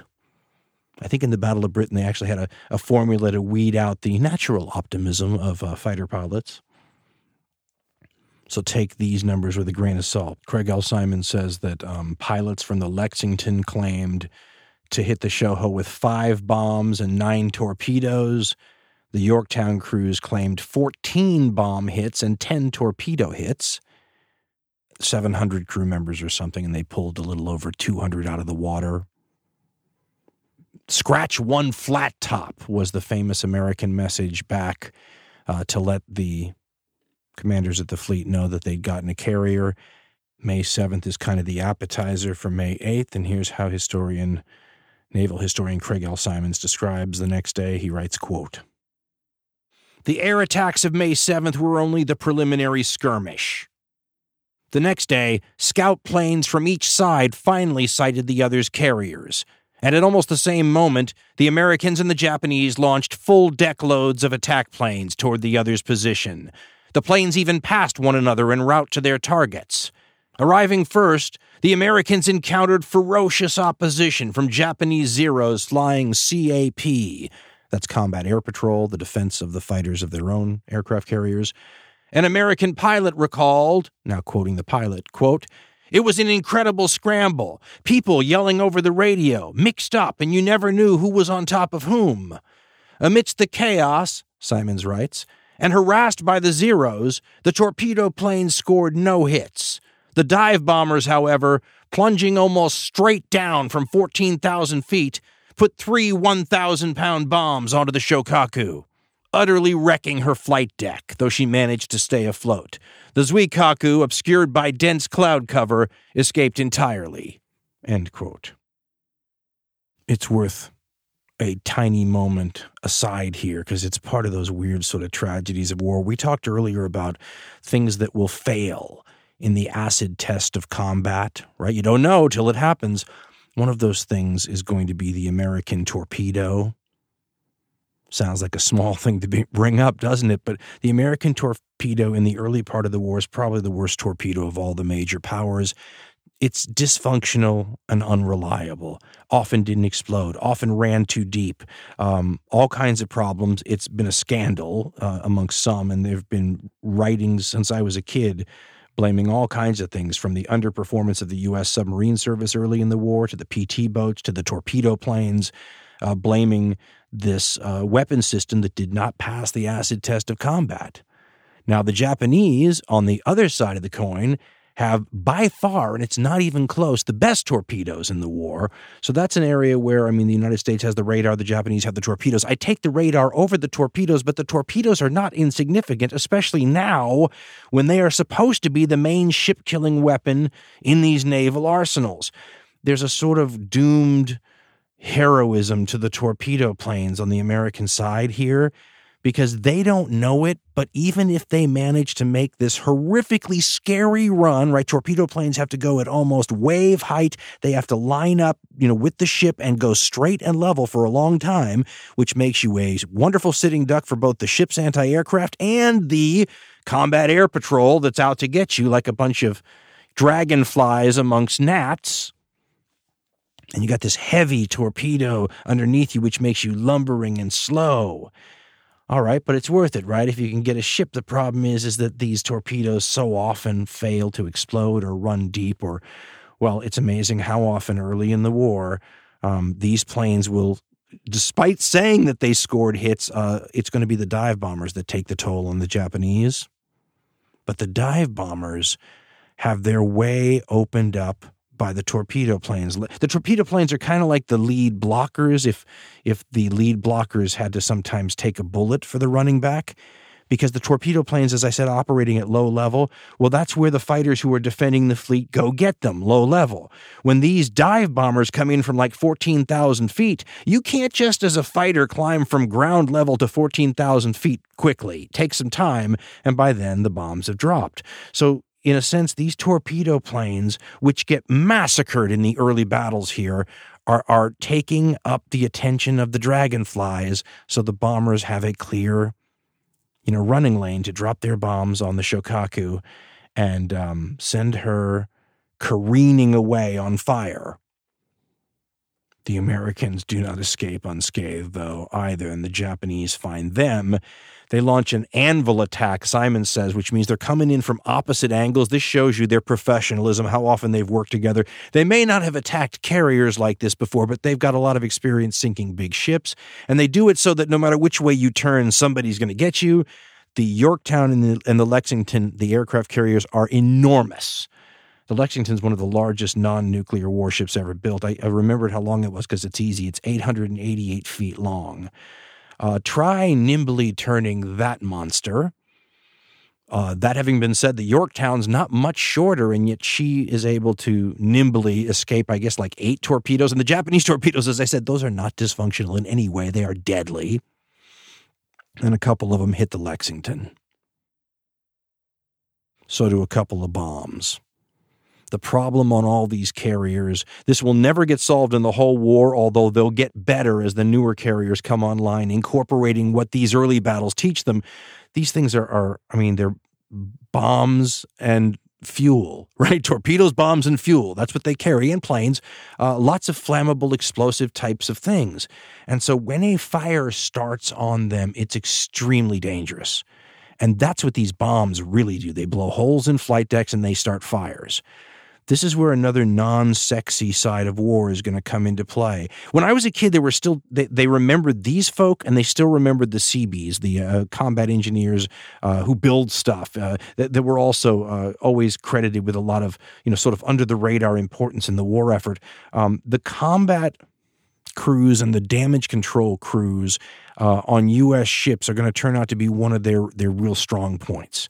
Their ability to put out fires, prevent ships from listing, their ability to get ships that are out of commission, especially flight decks and flight operations going again, will be make it or break it stuff at several important points. And not just the crews on board, the ability of the crews back at places like Pearl Harbor to get ships up and running quickly are going to be absolutely crucial to the war effort in a way that you could never, if you were back in Japan 15 years before the war, going, we really have to invest in policies for people to quickly turn around ships if they're injured in wartime, because the Shokaku is going to go back to Japan, and it's going to take some time to get her back in action. And the other ship, the Zuikaku, is also going to go back to Japan because it lost so many pilots in this encounter, which is going to turn out to be another one of those problems. So both of those things are going to be out of commission for a while. The Lexington's going to be out of commission forever. Because these damage control crews do heroic efforts to basically, get the fires under control, get the list under control. The Lexington almost makes it out of there.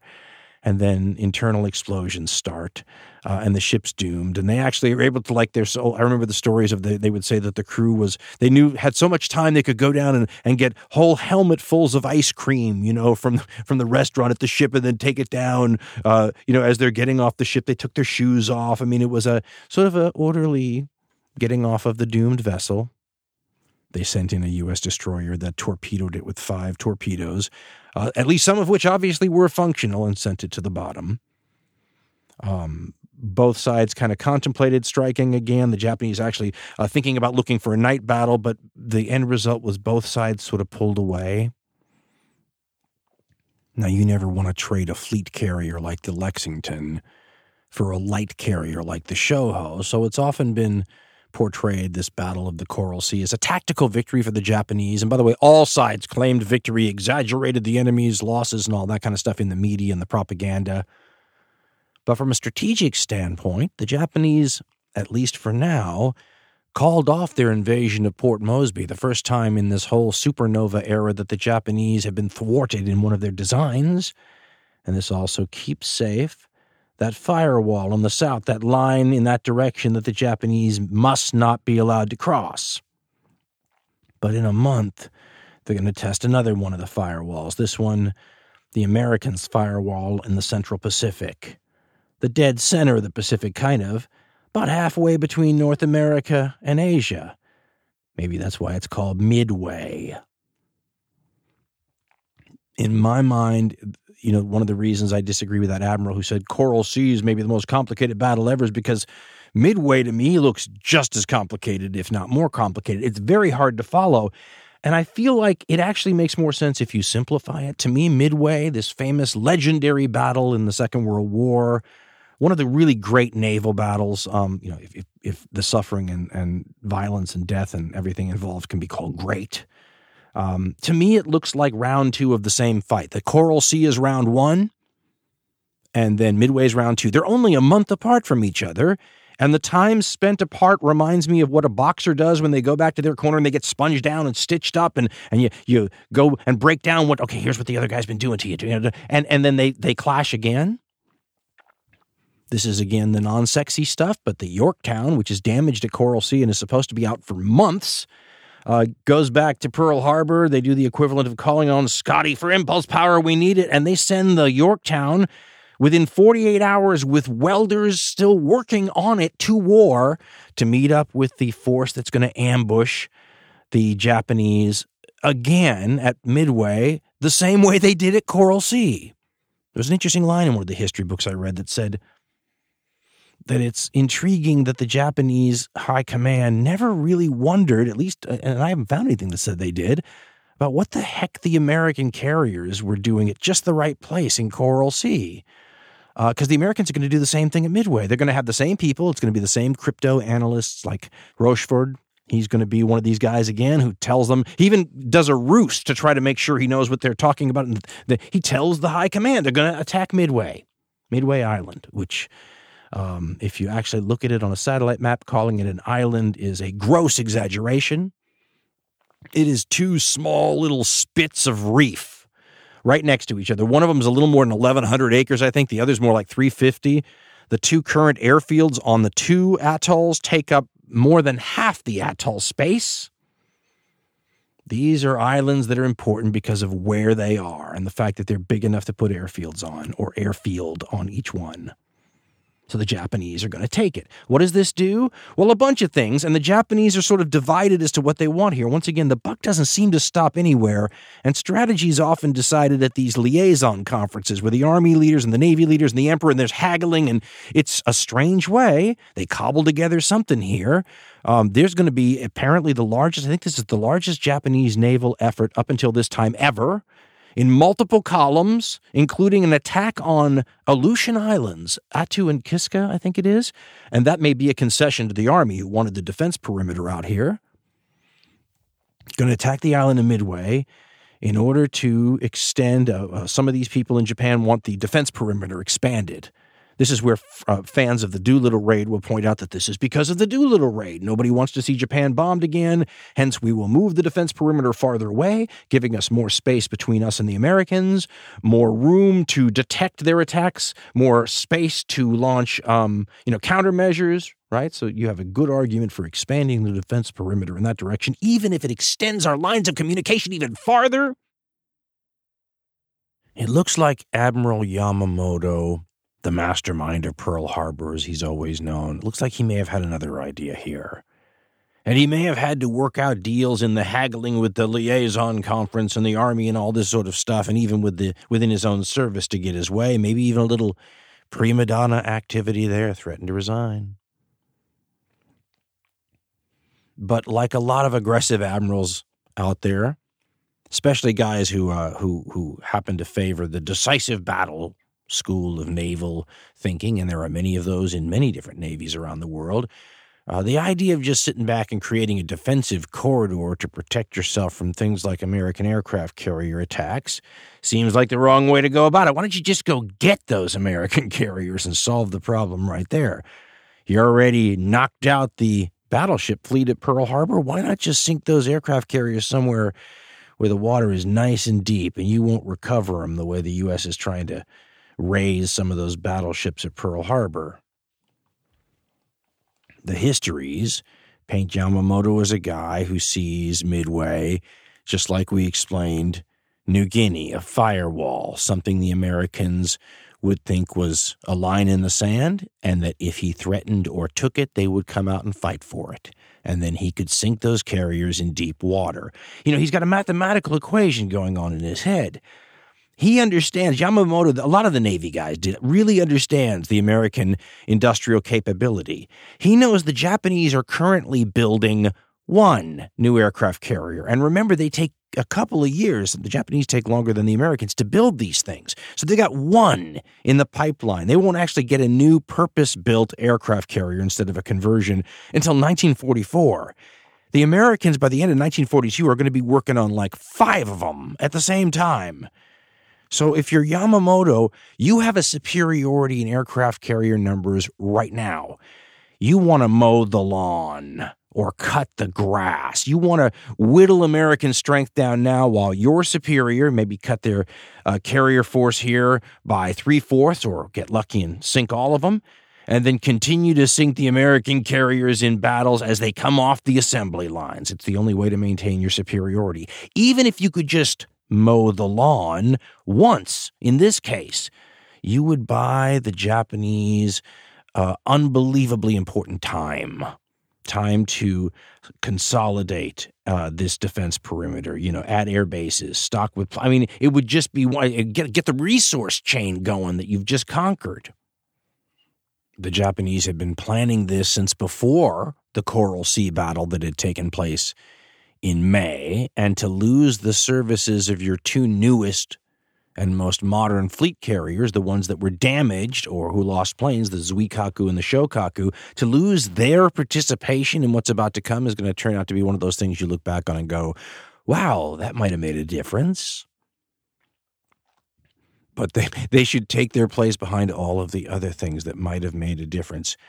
This battle is going to be uncharacteristically sloppy on both Yamamoto and the Japanese side.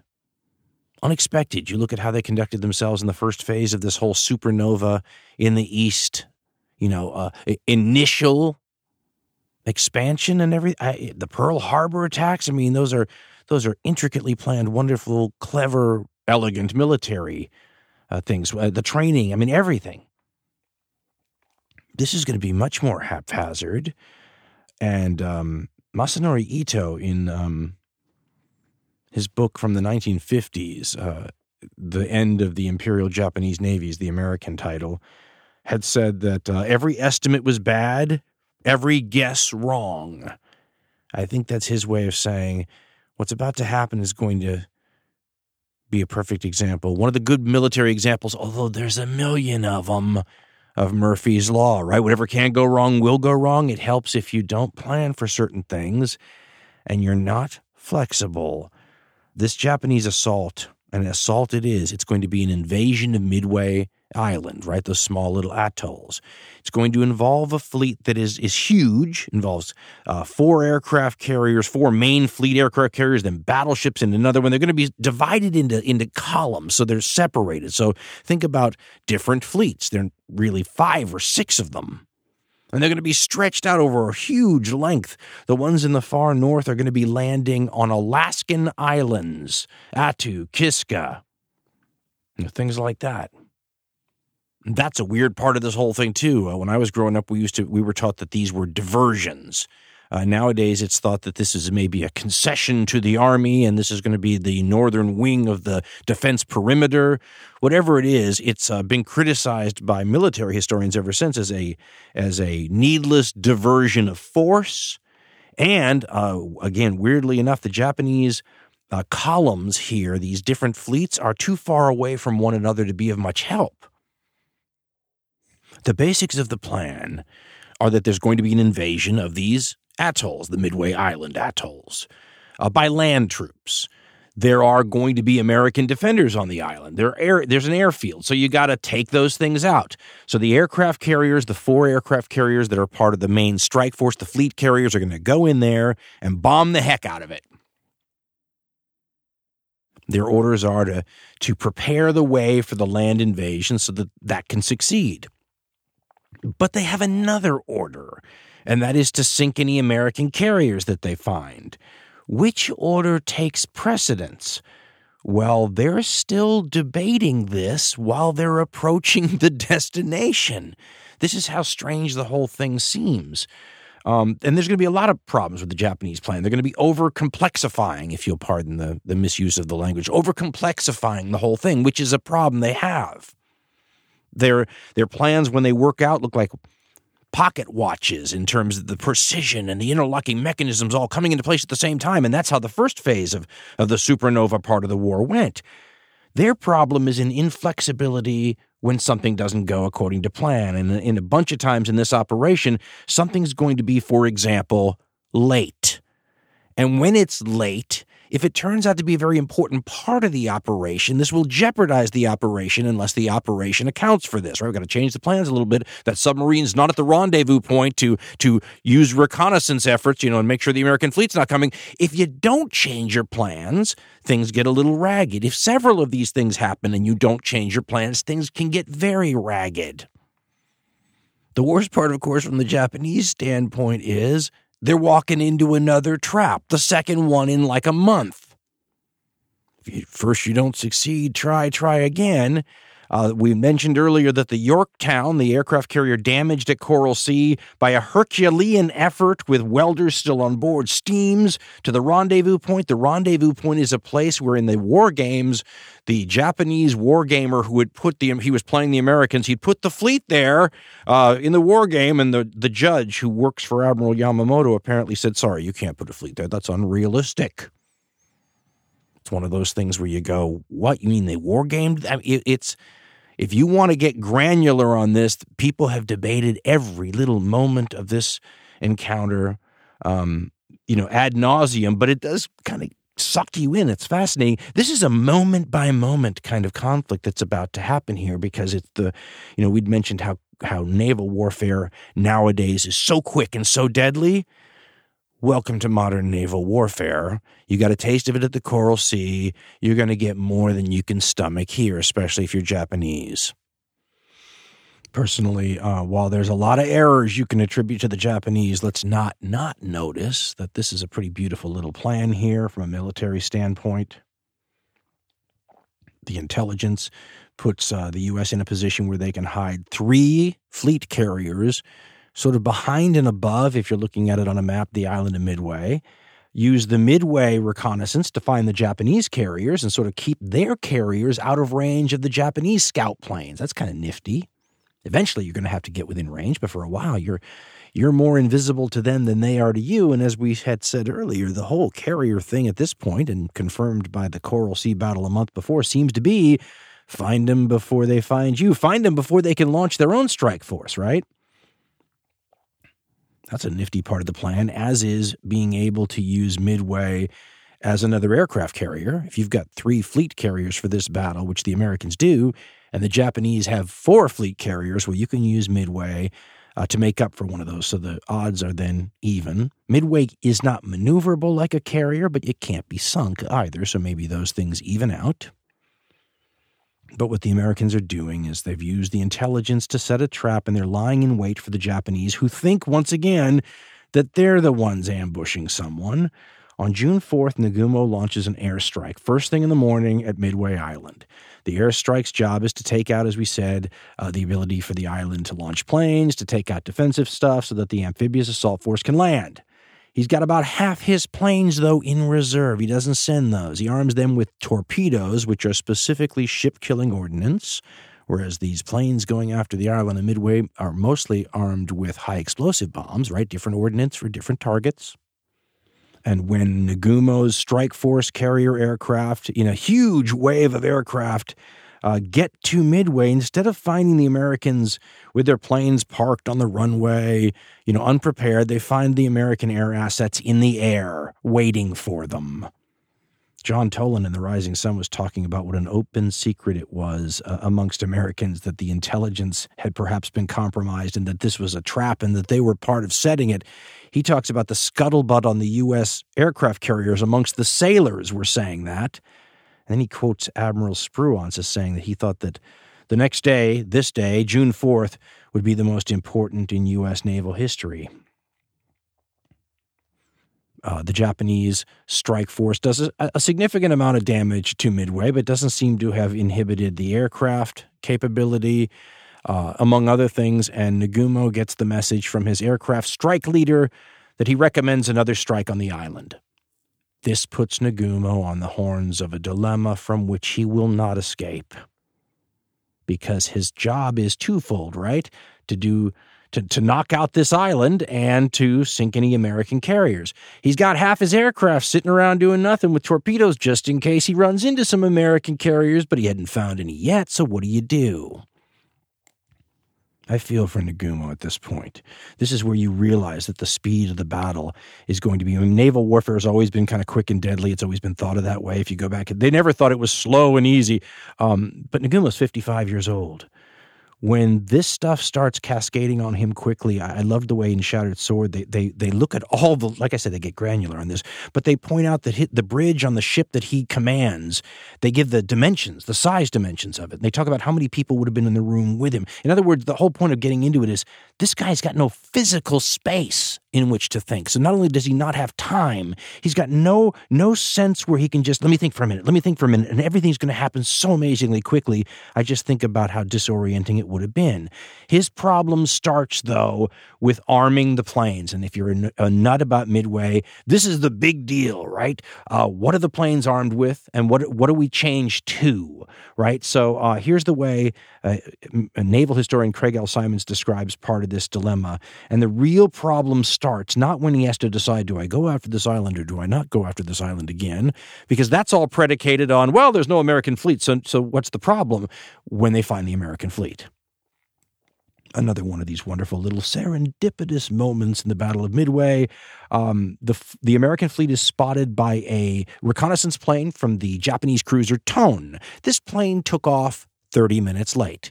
Now, you think to yourself, hey, no big deal. It probably wasn't going to be the plane that sighted the American carriers on its search route, right? What are the odds? Well, but it was. And when it sighted the American carriers, sighted them about 30 minutes later than it otherwise would have. That's kind of a big deal.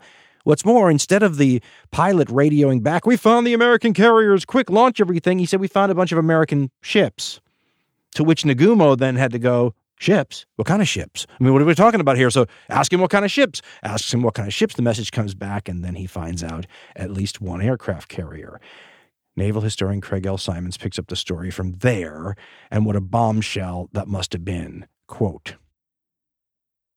that changed everything, and Nagumo now had to decide what to do with this startling information. He could order the anti-ship ordnance put back on the planes and prepare an immediate attack on this American carrier. That, after all, was his primary mission. The problem was that by now, Tominanga's planes, that's the man who just struck Midway with the strike force, Tominanga's planes were returning from the strike on Midway, and they needed to land. So, too, did the Zeros that had been flying combat air patrol all morning and were running low on fuel. Nagumo could not recover and launch planes at the same time. He had to choose.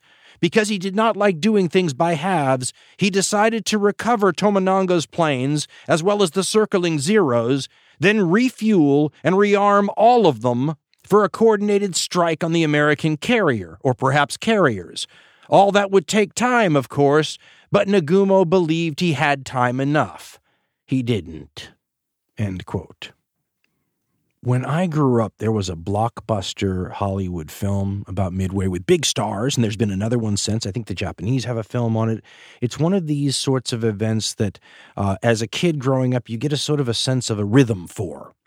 And looking on it now with the good history books that have been written since and whatnot, I have a different feel for it. It doesn't feel anymore like it felt when the movies were telling the story to me, and I have a sense of maybe that being something the screenwriters needed or the filmmakers needed to set pacing and to provide breaks when there could be dialogue and drama between characters. I get it, but it screwed up my sense of the timing. And if you go look at a timeline of this, from, say, a Japanese sailor's perspective. And I went and looked at a bunch of them, and they can be a little different from each other, but the general tone is the same. It doesn't look like there really was a lot of break once the attacks started. Maybe a little time here or there, but when you consider the chaos any of these attacks would have created and the adrenaline and the cleanup or the casualties or whatever it might be, I don't think any of these had casualties, but you don't know that until you survive it. I don't think he would have felt like there was much of a break. I think the prevailing attitude on the Japanese sailor's part would have been something more akin to, oh, no, here they come again, right? Just when you think you can relax and have a cigarette, oh, no, more planes in the distance. So check out this timeline and tell me if it doesn't feel a little like that too. The Japanese, by the way, will be found. The strike force will be found by an American reconnaissance pilot who will break through the clouds, see the strike force of like 4 fleet carriers, 2 battleships, 2 heavy cruisers, 1 light cruiser, 12 destroyers, 250 combat planes, and it's just one of the many different fleets that are part of this overall Japanese offensive stretching all the way to those Alaskan islands. And he said it was like the curtain rising on the biggest show on Earth. So he goes and radios back, found the Japanese fleet basically, and within an hour and a half, or hour and 35 minutes, the Japanese are facing their first American aircraft, right? So as soon as they could get up and out there, they were on them. And the Americans will at almost no time in this combat develop a giant swarm of aircraft all at once and then launch it all at the enemy. The Japanese prefer to do it that way. The Americans might prefer to do it that way, but there are many decisions made commander-wise in this combat. Admiral Spruance will make a couple of them. One will be launching from too far away and just taking his chances, right? Not waiting for an optimal time, trying to get a jump time-wise on the enemy. The other will be sending his planes in small groups as they get going, right? Don't wait around to concentrate. The Americans took a lot longer to launch than the very efficient and experienced Japanese carriers did. But don't wait 45 minutes till we're all up in the air in one swarm. You know, as you launch, you should concentrate in a small group and go. And they did, which means that the Americans were arriving all morning long. And they would get lost, some of these planes. The problem with this story is if you want to tell it best and most accurately, you need to, this is a war between beehives and you need to follow small groups of bees. You need to be in Luke Skywalker's plane, Red Leader 1, Red Leader 4, because that's what's going on here. But it makes the story unbelievably complex and turns it into a bunch of vignettes when really, if you're the Japanese sailor, at 7:10 a.m., the first American planes from the island of Midway show up and you're under almost constant attack. The rhythm I feel now is not like the movie rhythm. The rhythm I feel now is like the Americans are trying to strike a match and the Japanese are trying to blow the match out. And you get strike, strike, strike, strike, strike, and eventually it lights.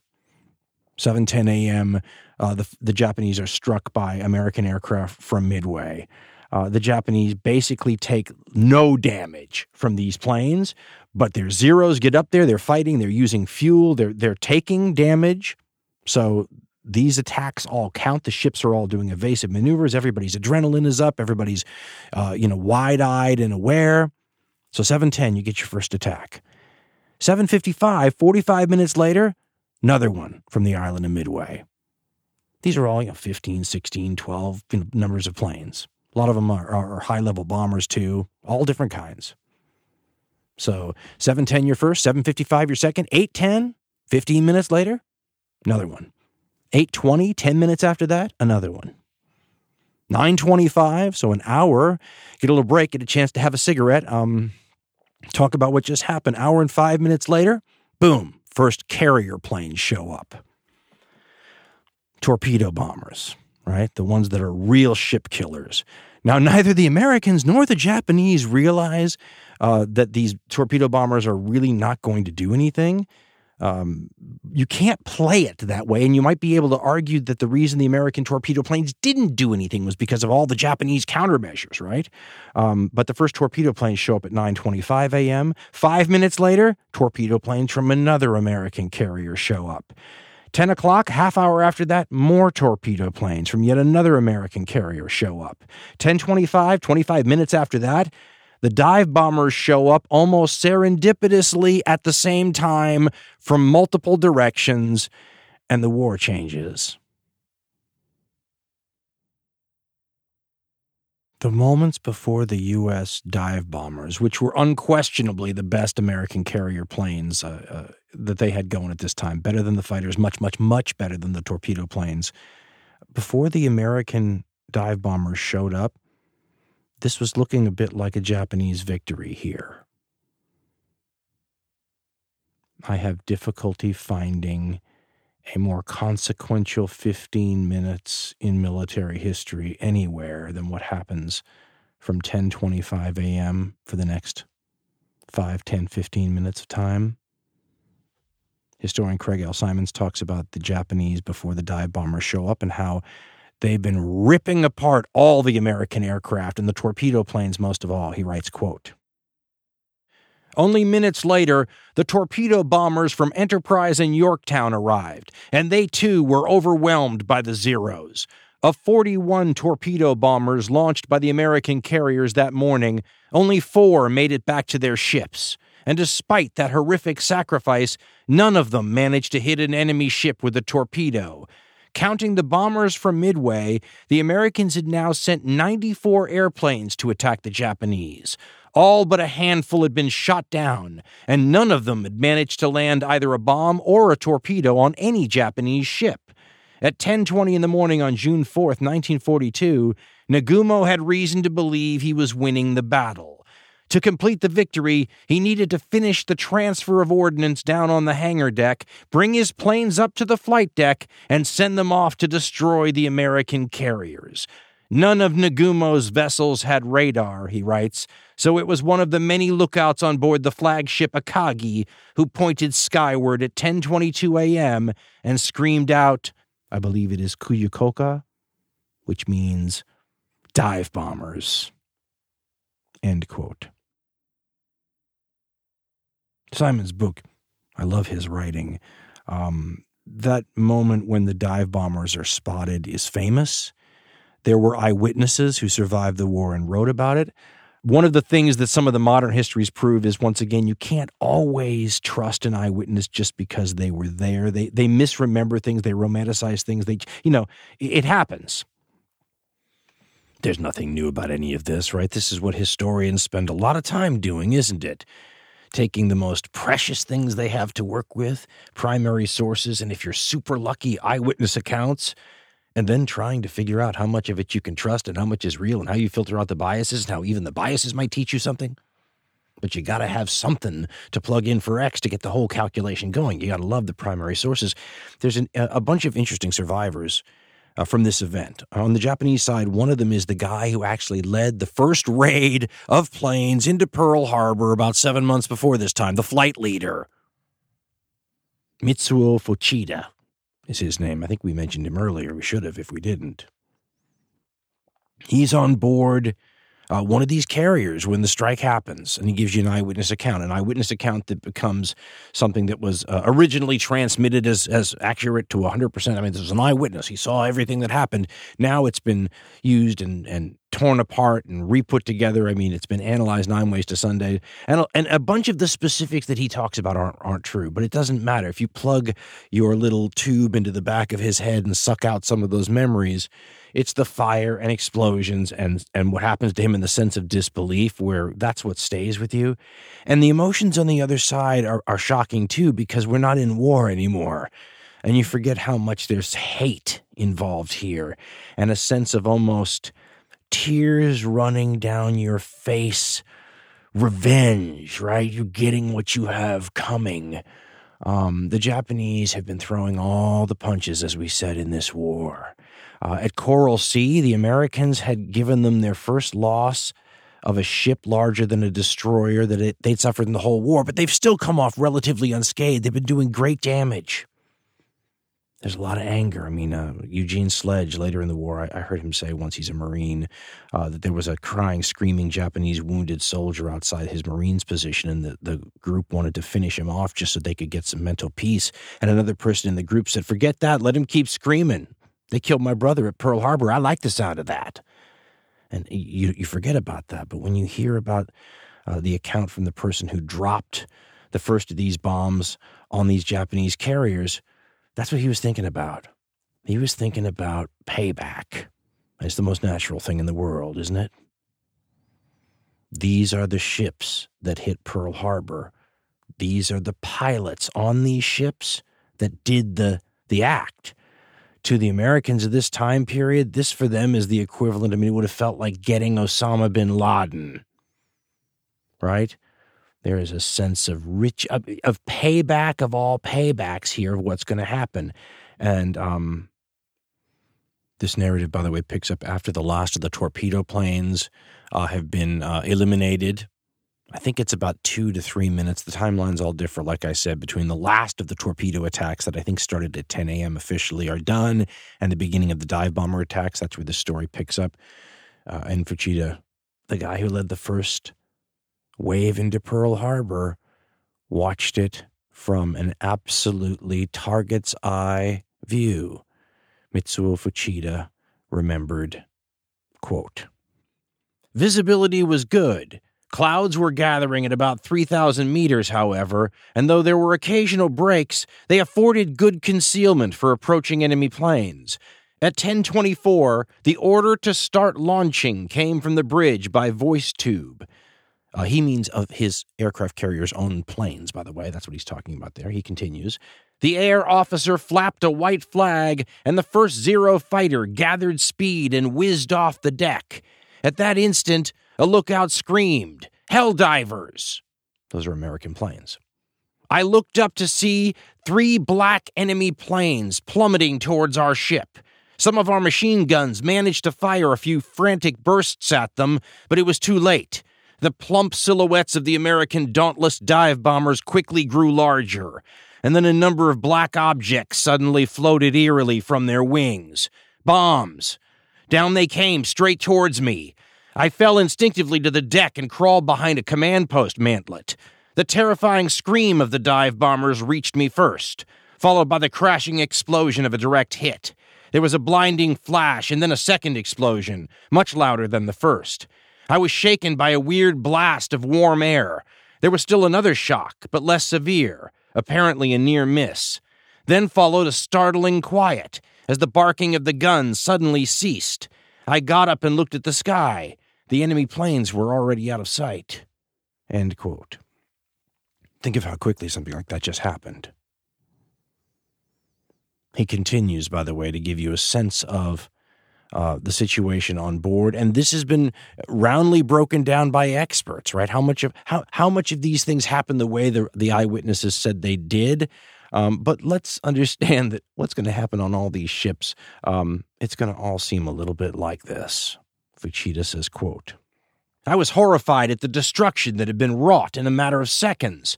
There was a huge hole in the flight deck, just behind the amidship elevator.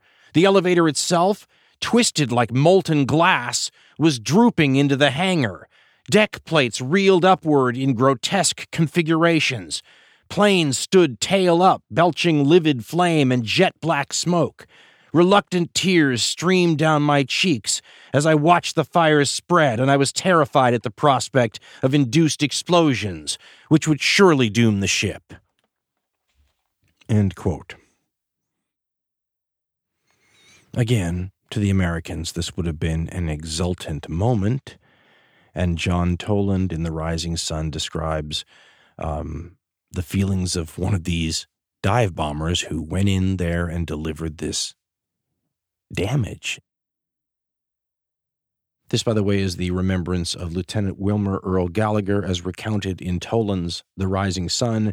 And Gallagher is one of the first guys, comes in there, sees carriers, goes for it from almost a straight down dive, according to eyewitnesses, a perfect pro-maneuver type dive bomber. This didn't look like the Coral Sea where things were... These were professionals, the people on board the Japanese ships thought. And Toland writes, quote, "Gallagher aimed at a huge rising sun, about 50 feet across, painted in blood red on the flight deck.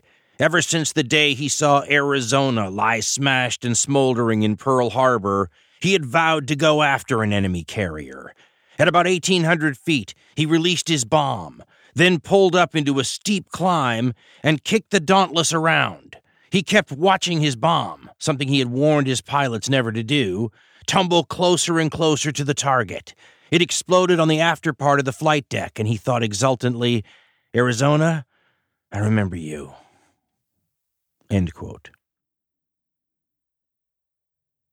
As I said, to the Americans at this time period, it would have seemed like this was the most exquisitely sweet sort of justice. You surprise attacked us.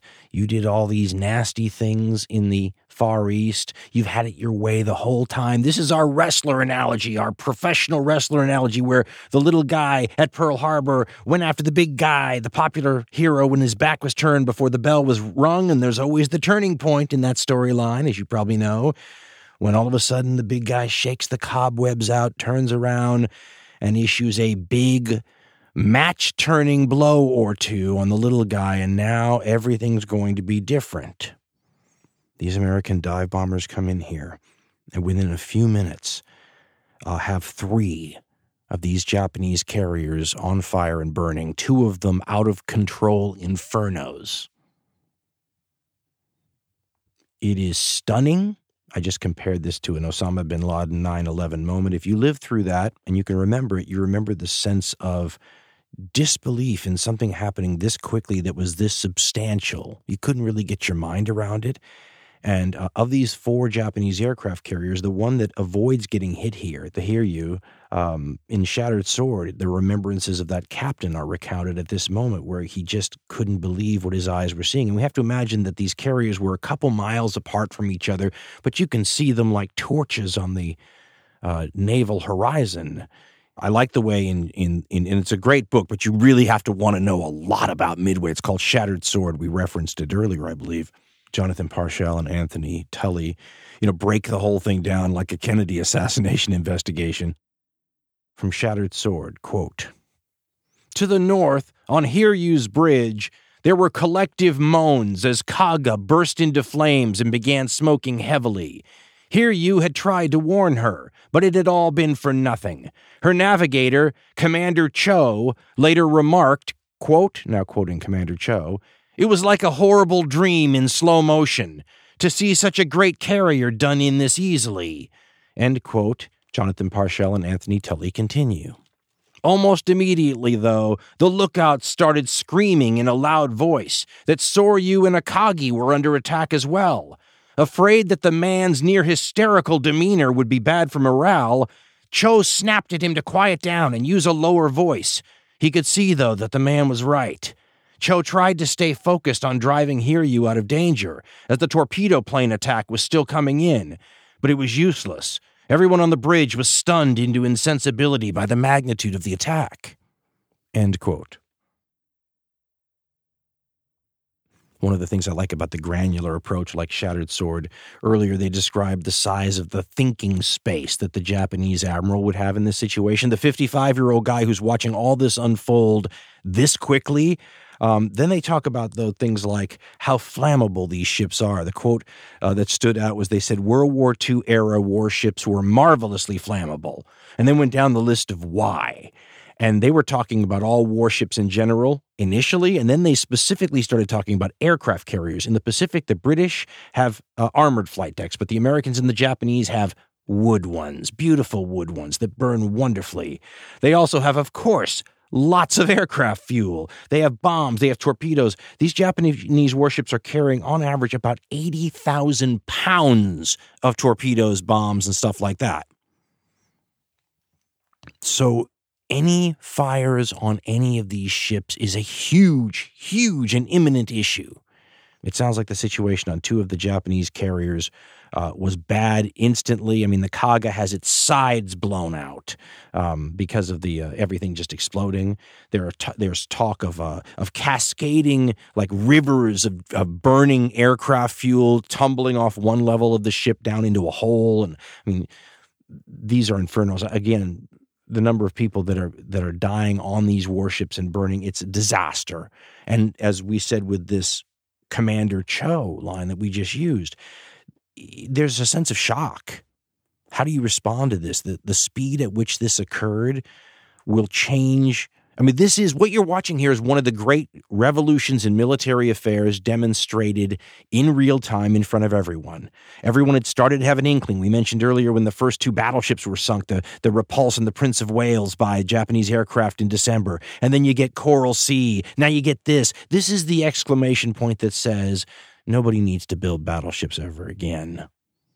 Nobody needs to worry about big guns on their ships maybe ever again. That's not how war is going to ever be fought again. This is going to be done with swarms of bees from a distance where these fleets can't even see each other, and you better have radar or you are going to be at a huge disadvantage. I said earlier, it's hard to imagine anything short of an atomic weapons use in a war that was undecided, where things could be so radically altered in such a short period of time. And people argue, the myth used to be that within 5 minutes, the whole war was changed. And this was in large part because of what eyewitnesses said. Again, later historians have broken certain things down and figured out that certain myths existed. I mean, what kills poor Nagumo here, and we talked about it earlier, is he gets caught with his planes in transition. Instead of having attack planes up and ready to go get these carriers, we talked about it. He's divided between, okay, do I attack the island or do I rearm with torpedoes or do I need armor-piercing bombs or do I need high explosive? I mean, it's famous. Now, in the old days, it was assumed that it was just like a lucky 5-minute window there where he was vulnerable, and that's when the Americans showed up. In more modern things, they say that this window was probably more like 45 minutes, and that explains why the American admiral, Spruance, who was pushing this whole thing, decided to launch when he did. He was hoping to catch the Japanese sort of in mid-transition, right? Landing some, refueling, rearming, but not up there waiting for him. And that's exactly what happened. And instead of being able to mow the lawn so that the Japanese could maintain a naval superiority over a quickly building United States Navy, they ended up being the ones whose grass was cut. Because the first 5 or 10 minutes of this Battle of Midway strike that we just recounted is so famous and so consequential. People have been talking about it forever. We may have said, but let's repeat it now just in case, that this is Kennedy assassination-esque in its level of detail and vitriol and the many viewpoints and continuing controversies over this whole thing, and I'm not qualified to weigh in on it. I mean, was there a magic 5 minutes, or was it more like 45 minutes, right? I've always thought it didn't make a whole lot of sense for Admiral Spruance to take any other chances and launch a strike early in the hopes of catching the Japanese in transition if that transition window was so dang narrow, right? You need like 3/4 of an hour to even have a chance, I would think. But I could have my timing wrong on that also.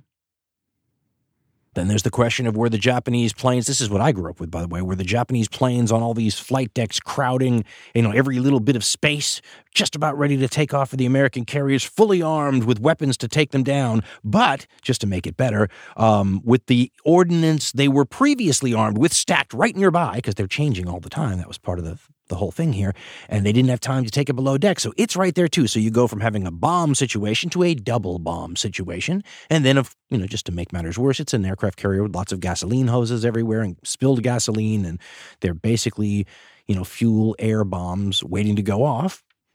And then just as luck would have it, in that 5 minute window when, you know, the only time it could do this, the American dive bombers appear and set the things on fire. It just, again, seems a little too good and too Hollywood to be true, but there are eyewitness accounts that say it is. So I'm not going to weigh in on that except to say that count me as a believer that World War II-era warships are marvelously flammable and aircraft carriers triply so. They always are a bit like torches ready to be lit. And so when these dive bombers show up, whenever these dive bombers show up, it's a big deal. And the two carriers, the Kaga and the Soryu may have had, like, planes ready. I mean, it's bad at the Soryu right away. The Kaga, we said the sides blow up, but I think that happens after a little while. But the fires that get going are unstoppable. And in the Akagi, which is the flagship, the carrier with Nagumo on it, right? I mean, it's one thing to be Commander Cho going, what the hell's going on? It's another thing to be Nagumo, the guy who's in charge, in his little teeny cabin, too small to think, crammed with people, 55 years old, this unfolding. It's 5-10 minutes, folks, from beginning to end once the dive bombers are involved, and it never really stopped from the torpedo planes to the dive bombers. So this guy has been mentally buffeted quite a bit, and all these ships are taking evasive maneuvers. So it's this crazy situation trying to scatter and avoid the air attacks, and there is no time to react. And Nagumo seems in shock. We didn't even get into that. I mean, the cabin's burning around him because Akagi gets on fire, and they fight the fires for hours, and they just lose. But the flames at one point are leaping around the enclosure in the bridge, and they're trying to get Nagumo off.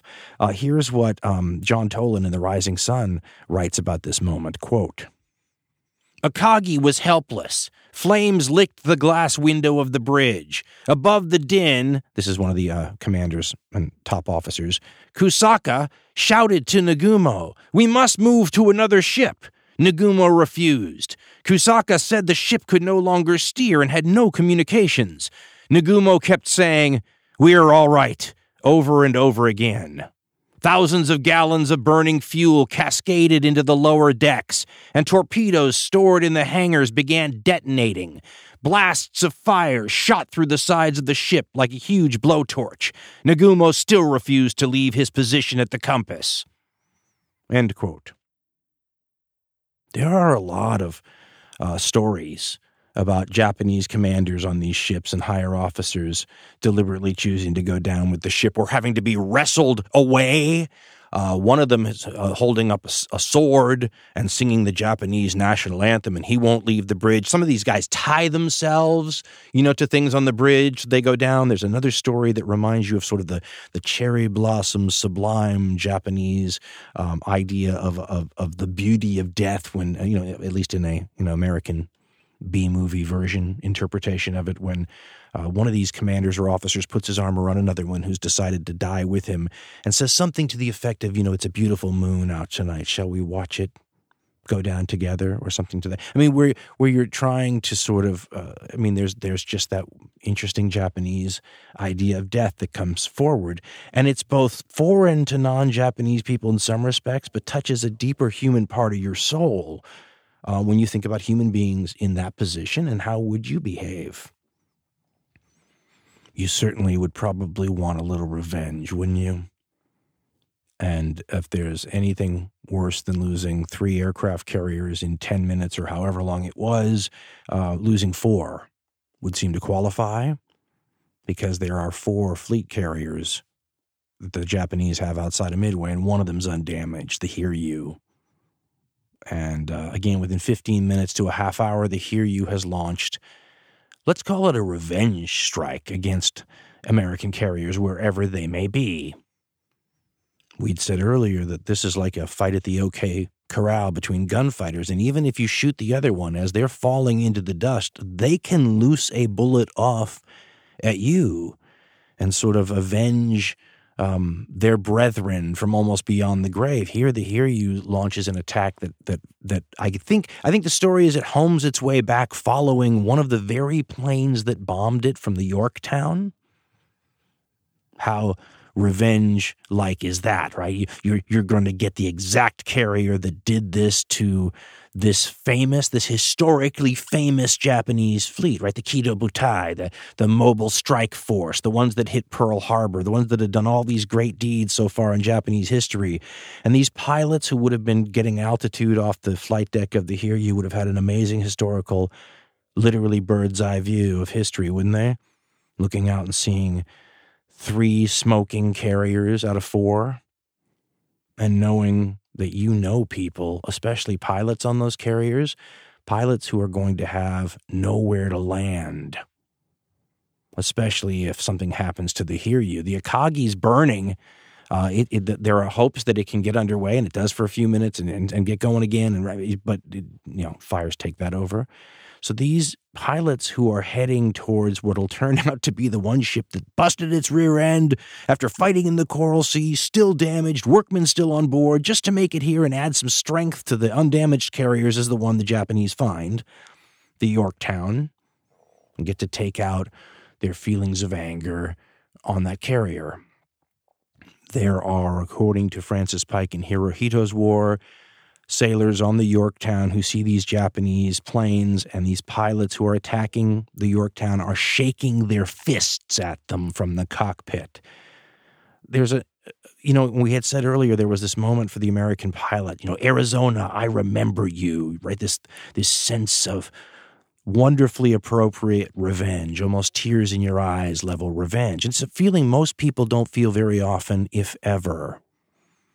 It's interesting to note the Japanese could be doing the same thing right now. You can imagine their pilots, instead of saying, Arizona, I remember you, saying, Kaga, I remember you, or Soryu, the sister ship, by the way, of the Hiryu, I remember you, or some pilot that they knew personally, I remember you. When the first wave of the Hiryu's retaliatory strike comes upon the Yorktown, it finds that the Yorktown is waiting for it. Its onboard radar has given it advance notice, and it's had time to get its own screen of fighters, a defensive screen, into the sky. It's had time to get everyone manning the anti-aircraft guns. It's had time to batten down the hatches, so to speak, when it comes to flammable things on deck, pushing over giant barrels of fuel and everything. And it's had time, non-sexy stuff here, to pump carbon dioxide gas into all its fuel lines. It's not armor, won't stop you from getting hit, but it might stop a hit from turning into a critical hit in like 5 seconds.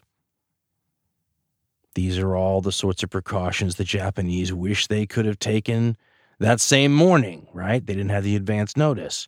So when the Japanese first wave shows up, timeline's bedeviling me a little bit, between maybe 2 and 2:30 in the afternoon, 18 dive bombers, 60 fighters. The Americans are up in the sky and they're waiting.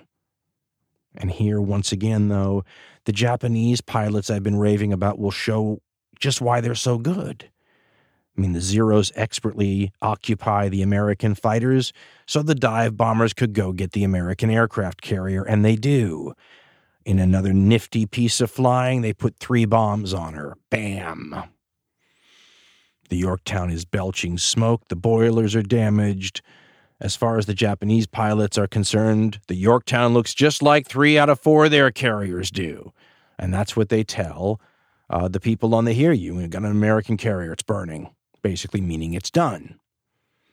In one of the ironies of this whole battle, the damage control people on the Yorktown, who are not only good, but after Coral Sea, they've had real experience, and they've got those extra workers from Pearl Harbor still on board. They managed to patch up the damage. There's a hole in the flight deck, and they patch it, and they've got air operations going again. They get their speed back up. It's crazy.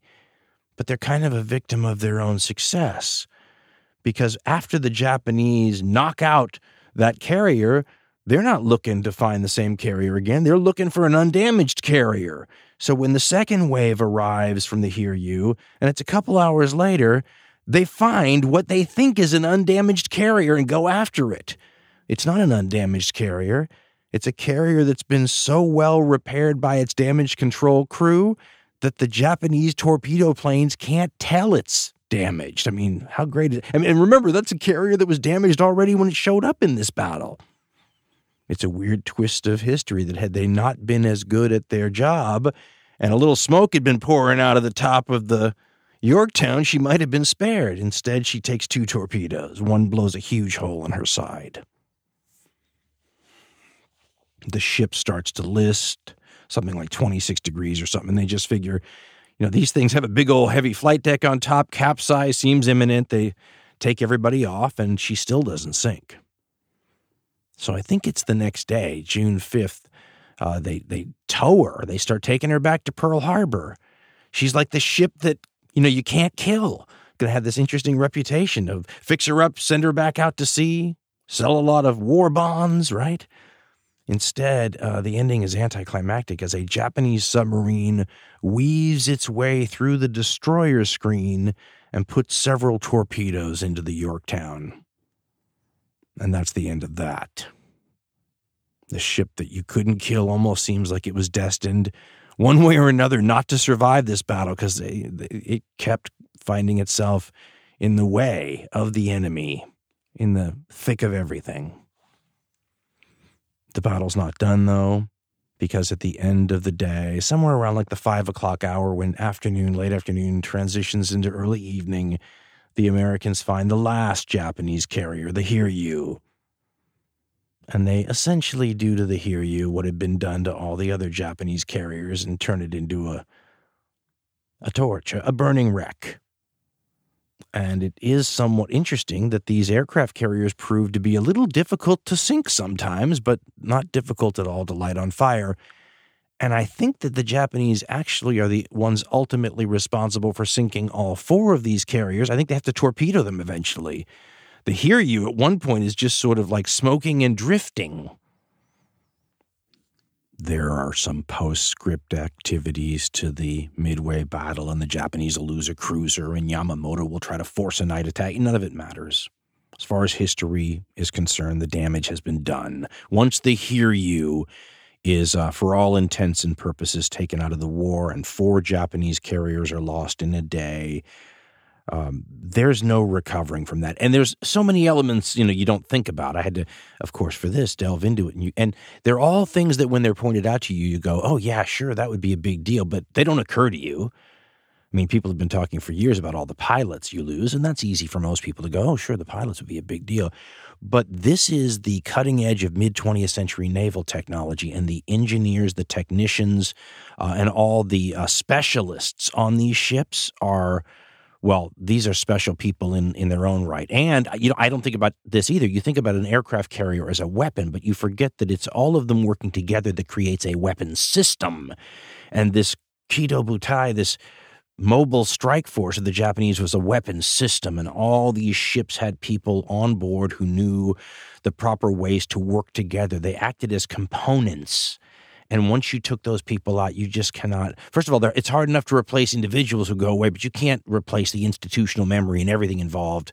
You can't recreate that without years of work. It took 14 years to build this thing. They lost it in a day. this mobile strike force.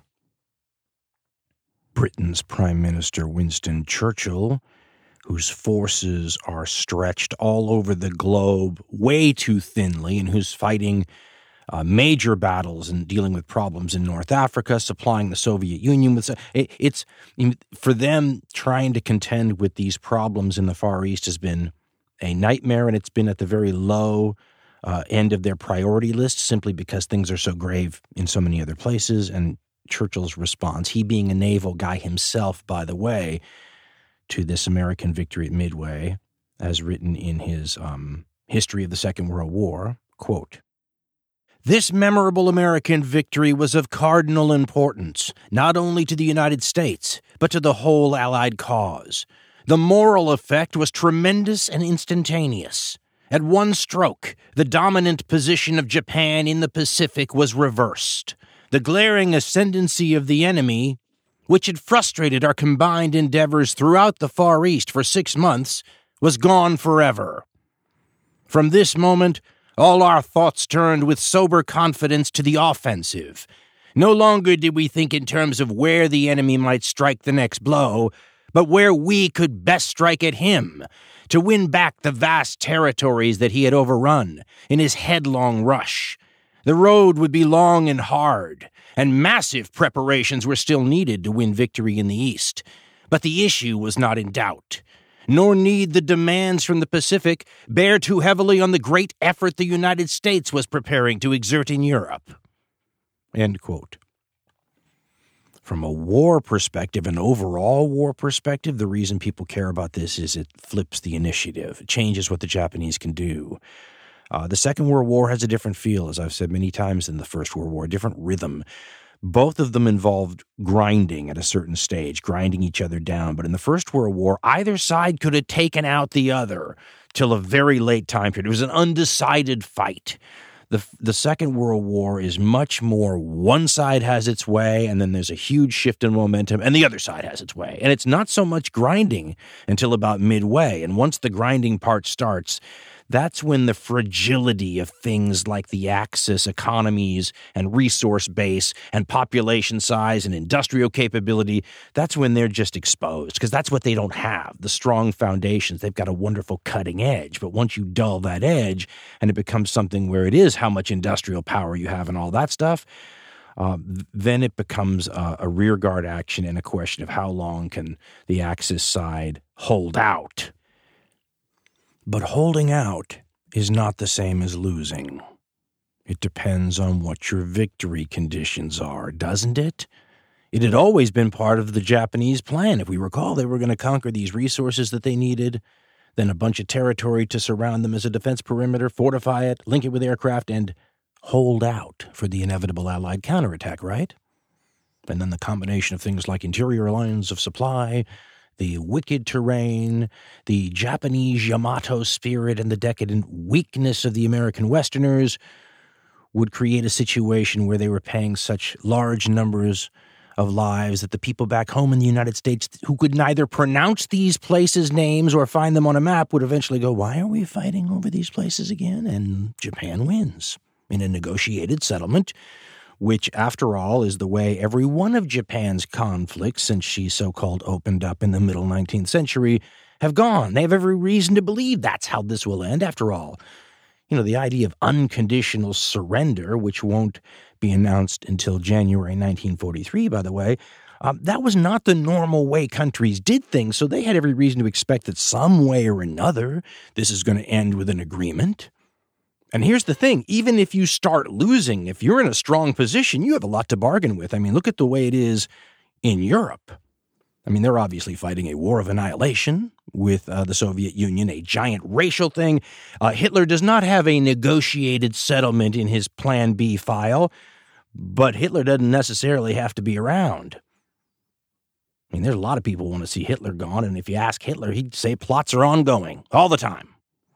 So if all of a sudden the German leadership were replaced in 1942, something like that, 1943, they have so much territory conquered, continental Europe, basically, If this is 100 years previously and we're not in a total war, that's a hell of a negotiating hand right there, right? You give some agent who negotiates for basketball players or NFL football players or big entertainers that kind of leverage. Can you imagine? And I have this weird, twisted brain for some reason that keeps playing a comedic, something like a bad Saturday Night Live vignette in my head where I can't stop thinking about a TV stereotype of a sleazy kind of lounge lizard sports agent, the new representative of Germany after Hitler's being toppled, sliding into the Oval Office to give his initial pitch to President Roosevelt.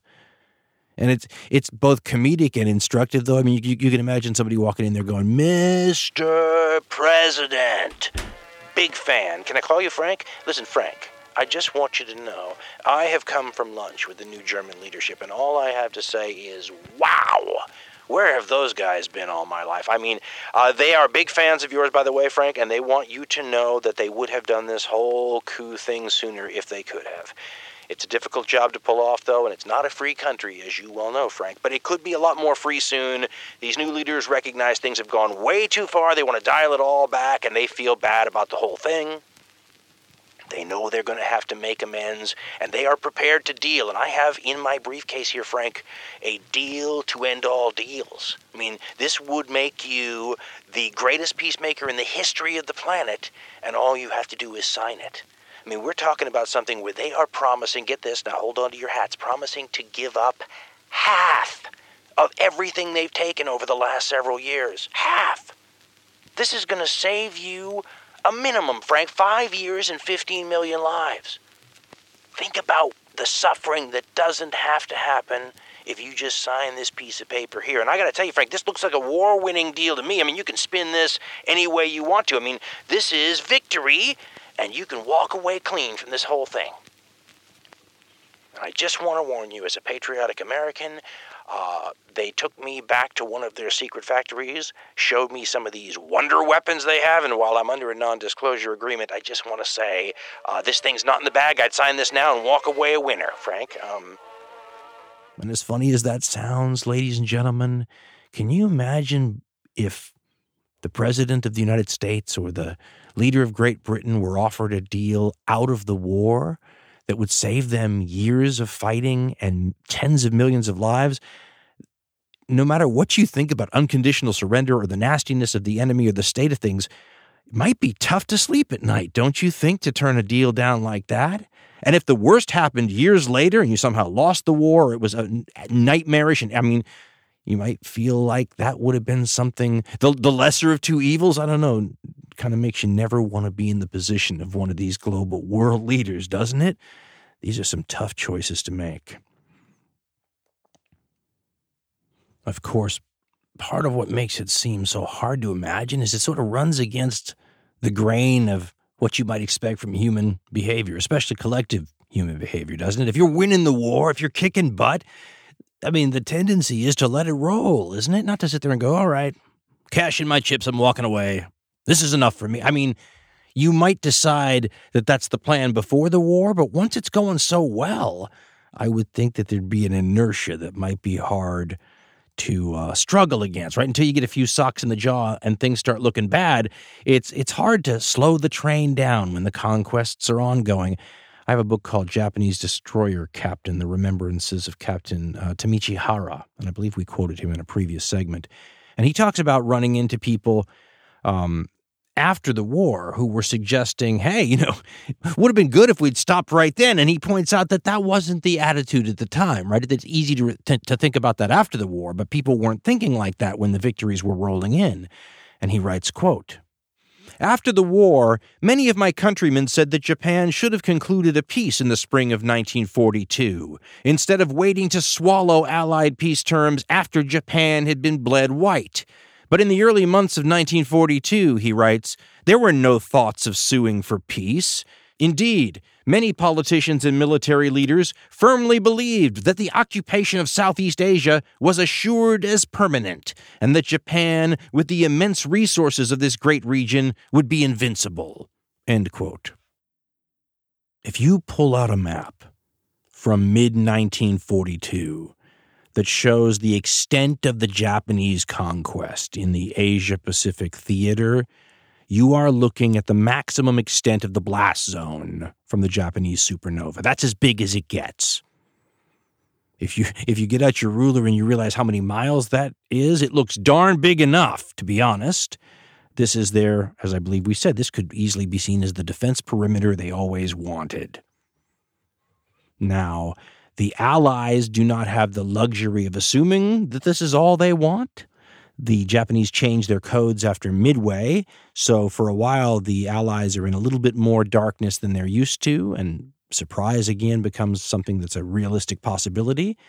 But the Allies go from underestimating the Japanese capabilities before Pearl Harbor and the fall of Singapore and all that stuff to almost the pendulum swinging the other way, where even things that are really, really improbable have to be taken as potential possibilities because, who knows what they might do. The Allies are worried about an invasion of Australia as a significant, maybe not short term, but not too far in the distant term, Japanese intention.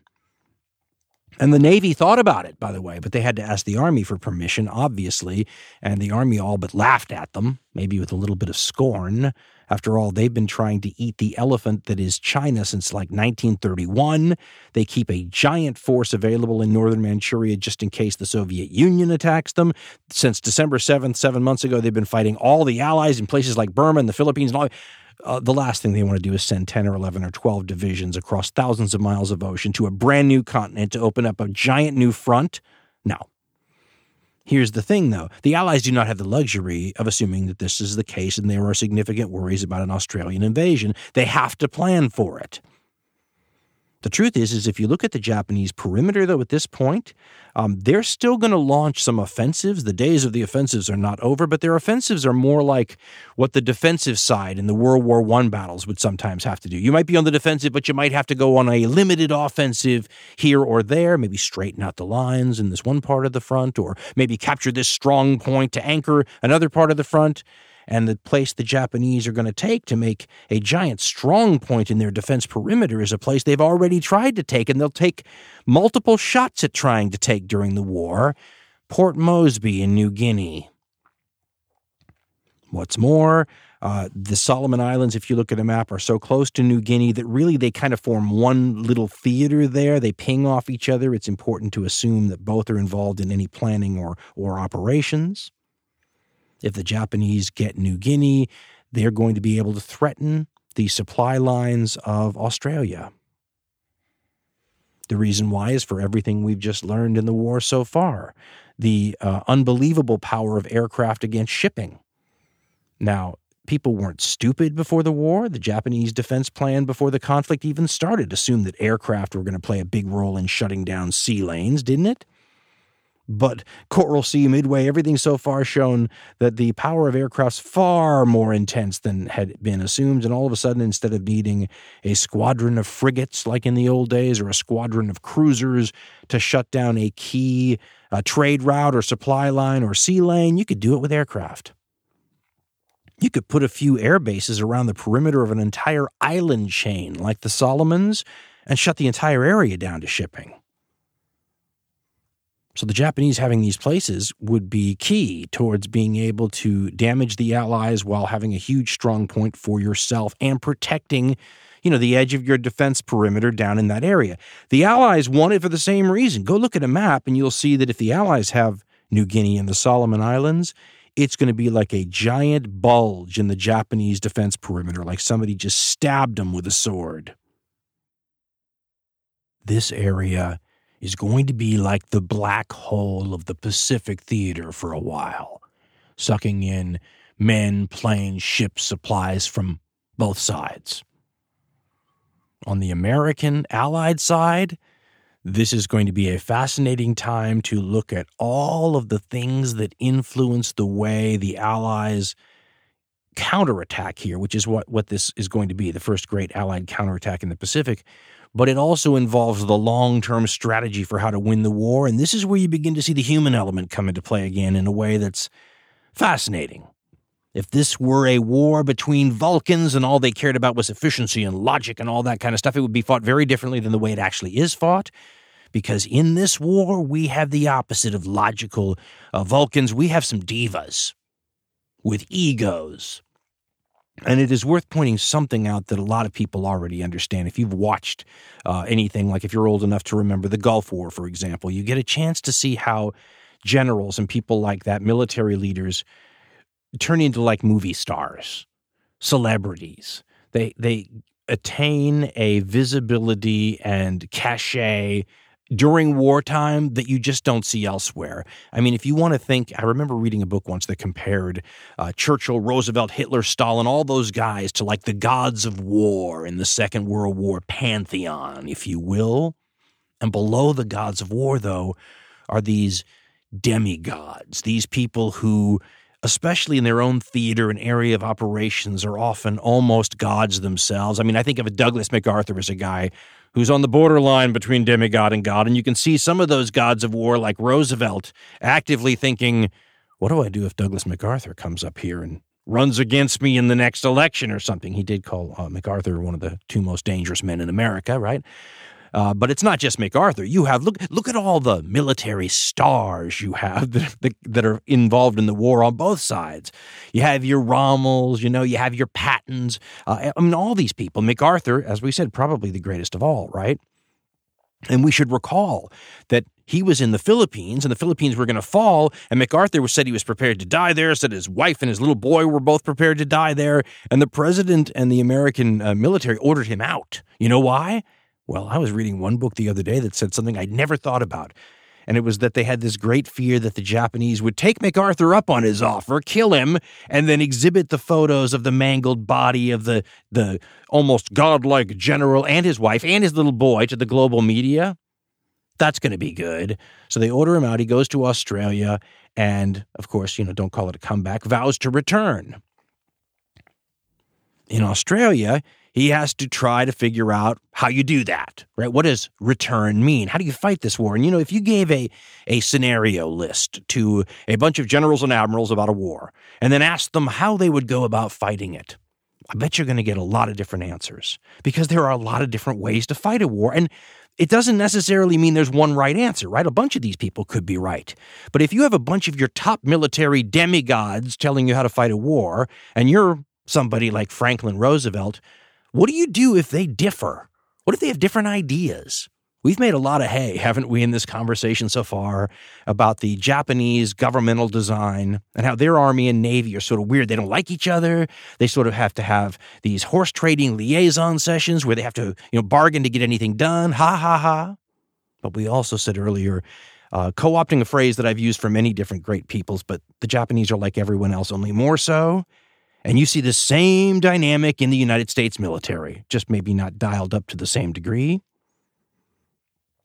The guy who's running the United States Navy by this time, it's funny because if you wanted to have a well-oiled command structure and whatever, Franklin Roosevelt has the power to put anybody in here he wants to. He can say, you're not a team player, you're gone, right? If you're going to put MacArthur in control of this whole theater, you can have people that can work well with MacArthur. They just have to say yes or no, sir. And instead, the guy who's running the Navy is a guy who can't get along with people who are famously easy to get along with, right? The guy's name, and he's famous. He's maybe the most powerful U.S. admiral that has ever been. It's Admiral Ernest King, a guy who's the line about him that even the president of the United States used to tease him with to try to get a smile out of the guy was that he shaved with a blowtorch. I think it was his daughter that said that he was an even-keeled guy. He didn't have these emotional highs and lows. He was even-keeled. He woke up in a rage and he stayed that way. He was disliked by a lot of people. Author Robert Leckie, in his book Challenge for the Pacific, writes about Admiral Ernest King, quote, "The admiral was tall, hard, and humorless. His face was of flint, and his will was of adamant. In the United States Navy, which he commanded, it was sometimes said, 'He's so tough he shaves with a blowtorch.'" End quote. The author continues later, quote, "If levity was rare in Admiral Ernest King, self-doubts or delusions were non-existent. He was aware that he was respected rather than beloved by the Navy, and he knew that he was hated by roughly half the chiefs of the Anglo-American alliance. Mr. Stimson, the U.S. Secretary of War, hated him. So did Winston Churchill, and Field Marshal Sir Alan Brooke, and Admiral Sir Andrew Cunningham, end quote. Those are some of his British counterparts he had to work with. I was looking at the index in Eric Bergerod's book, Touched with Fire, and he has an Admiral King entry in his index, and in it says Admiral King, and then it says Army hated by, and many pages. British hated by, and many pages. You just go, okay. In his fabulous book, American Warlords, Jonathan W. Jordan writes about King, speaking, by the way, about General Marshall here, the head of the Army and the counterpart of Admiral King. Quote, Marshall's staffers loathed the Admiral. In his diary, Lieutenant General Joseph Stilwell called him a, quote, high-powered rejecter who won't cooperate or listen or help, end quote. He then says, Eisenhower groused to his diary, quote, one thing that might help win this war is to get someone to shoot King. He is the antithesis of cooperation, a deliberately rude person, which means he's a mental bully. Of course, Stark, King's predecessor, Admiral Stark, of course Stark was just a nice old lady, but this fellow's going to cause a blow-up sooner or later. I'll bet a cookie, end quote. It would be unfair to let Army people or foreigners had the last word on Admiral King's personality. But when you hear him quoted himself, he sounds like a guy who just doesn't have any time for people he considers inferior, and he considers most people inferior. Jordan has him saying about General Marshall, who was a famous, work-together guy. He's the glue. He's the oil that provides lubrication for all these divas to work together. And he said that George Marshall could be a very agreeable man when he wanted to be, but that he didn't always want to be. And then he's quoted as saying about George Marshall, quote, sometimes I think he's stupid, and other times very good, King later mused, quote, his basic trouble is that, like all Army officers, he knows nothing about sea power and very little about air power, end quote. Jordan then writes, quote, King considered Marshall the second smartest man among the Joint Chiefs after himself, but that did not mean the two headstrong men would see eye to eye. Quote, we had many fights, he recalled sourly, end quote. But he liked the other generals even less, and the Air Corps, which was part of the Army, the planes that flew at high altitude and bombed from high altitude were part of the Army at this point, and Hap Arnold was the guy who ran them, quote. And Marshall, in King's estimation, was about the best the Army had. Arnold, the Air Corps commander, King claimed, didn't know what he was talking about. King told his biographer that to form a sound strategy, quote, you have to use imagination and horse sense. It always seemed to me that the Navy was better equipped with strategical insight than the Army. The Air Corps didn't know a damn thing about it, end quote. Admiral King reminds me of MacArthur in a way. MacArthur's a hard-to-deal-with guy. King is a hard-to-deal-with guy. You think, why are they putting up with these hard-to-deal-with people? Well, they're bringing something to the table, right? We have to assume that there's some real positives that make the not able to work with side of these people something you can deal with, something you'll put up with, right? You'll tolerate it because of what they bring to the table. And King is a fascinating character. First of all, to be the way he is in sort of his job versus the way he is outside his job. I mean, he was a drinker, a womanizer. He was the first one at the officers' club with something in his hand to drink. I mean, he's this interesting character, right? You didn't want to sit next to him because he would reach, under the table at women. I mean, he's a party dude sometimes, and then other times on his job, he's like the floor manager at the restaurant that the boss hires because the whole staff is kind of slacking off a little, getting a little lazy. So he hires just some jerk who is on you for everything. I'm paraphrasing here, but King said something like, no matter how good they are, meaning the sailors or the officers, you need a good kick in the ass every 6 weeks or you get lazy, right? So that guy who's the jerk floor manager that's just making your life miserable, though, sometimes they do actually do what they were hired to do, and everybody gets a little bit more tense and nervous and on job and alert and worried about the little things. Remember, in mid-1942, the U.S. Navy is still learning how to be a wartime Navy, and it's only been one for about 6 or 7 months. It's shaping up, and guys like Ernest King are part of the shaping up process because he's good at that. and he's not going to be necessarily nice or liked for doing it. He's also, we should point out, and this is important to Franklin Roosevelt apparently too, he is a brawler. He is a fighter. He is aggressive. I'm not being a homer here when I say that both the U.S. Army and U.S. Navy, I even grading on a non-curve, I mean, they are aggressive. That is part of their doctrine for good or ill, right? And that works both ways on you sometimes. But the Navy is aggressive and King is an aggressive admiral. And now he's in charge of things. And his problem and MacArthur's problems, besides their personal things, are now going to stem also from the services and the branches of the military, which they're a part of. As we've said before at length, the Japanese Army and Navy don't much like each other and find it difficult sometimes to work together. The same is true for the American military.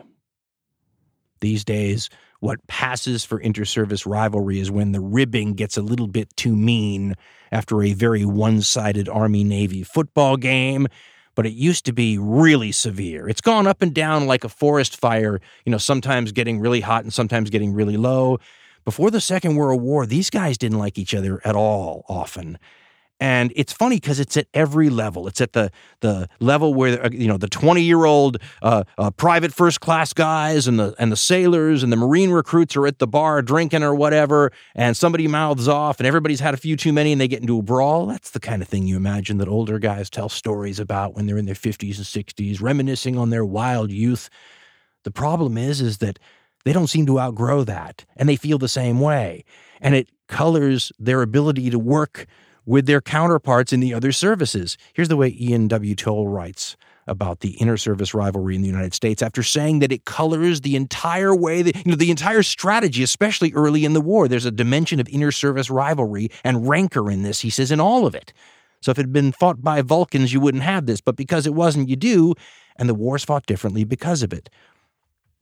And in The Conquering Tide, Ian W. Toll writes about the inter-service rivalry, quote, "The acrimony was found at every rank. Vicious brawls erupted nightly between sailors, Marines, and soldiers on the streets of San Francisco and Honolulu. Sailors and soldiers taunted one another as swabbies and dog faces and settled the issue with their fists. Infantrymen begrudged sailors their hot meals and clean bunks, amenities that seemed criminally lavish when compared to the squalor and privations of war on land," end quote. He then goes on to point out that the rivalry and animosity between the U.S. Marine Corps and the U.S. Navy, right, you think of services that are really supposed to get along and work well together, dates back to the Revolutionary War and was notorious, pointing out, quote, "that on naval bases across the world, guardhouses and gates were manned by scowling Marines whose customary hail to all sailors was, 'Where in the hell do you think you're going?'" End quote. So the Army and the Navy don't like each other. The Navy and the Marines have their issues. And of course, just to be fair, the Army and the Marines have their issues. Toll continues, quote, "Senior Army officers regarded the entire Marine Corps as a plot hatched by the Navy to usurp their rightful function, and did their best to asphyxiate it, or at least limit its deployments to units no larger than a regiment," end quote. Now it gets even better. There is no U.S. Air Force at this time. There is, however, an Army Air Corps and Navy flyers, and they don't care for each other. Quote, "Naval aviators grumbled that the Army Air Forces handed out medals like after-dinner mints. Pilots of different services took satisfaction in buzzing a rival's airfield and aircraft, or, when on the ground, holding down their brakes while gunning their engines in order to blow clouds of dirt and dust onto their adversaries. Every major action early in the Pacific War," he writes, "involved a dimension of inter-service rancor," end quote. When you have Douglas the Situation MacArthur in Australia, an Admiral Ernest King running the United States Navy. I've heard it said that he's the most powerful admiral that has ever run the United States Navy. You're going to have some sparks over, questions of things like strategy. MacArthur has a plan, and while the carriers are still smoking after Midway, he cables it to Washington, D.C. In typical MacArthur fashion, he's got his eyes on the prize. He's seeing the whole war laid out in front of him like a vista, the surrender of Japan and everything. First step's going to be the taking of New Britain's famous harbor and airfields at Rabaul, which is part of the early stuff that happened in 1942. And he's going to do it in like 3 weeks, he says, which is insane.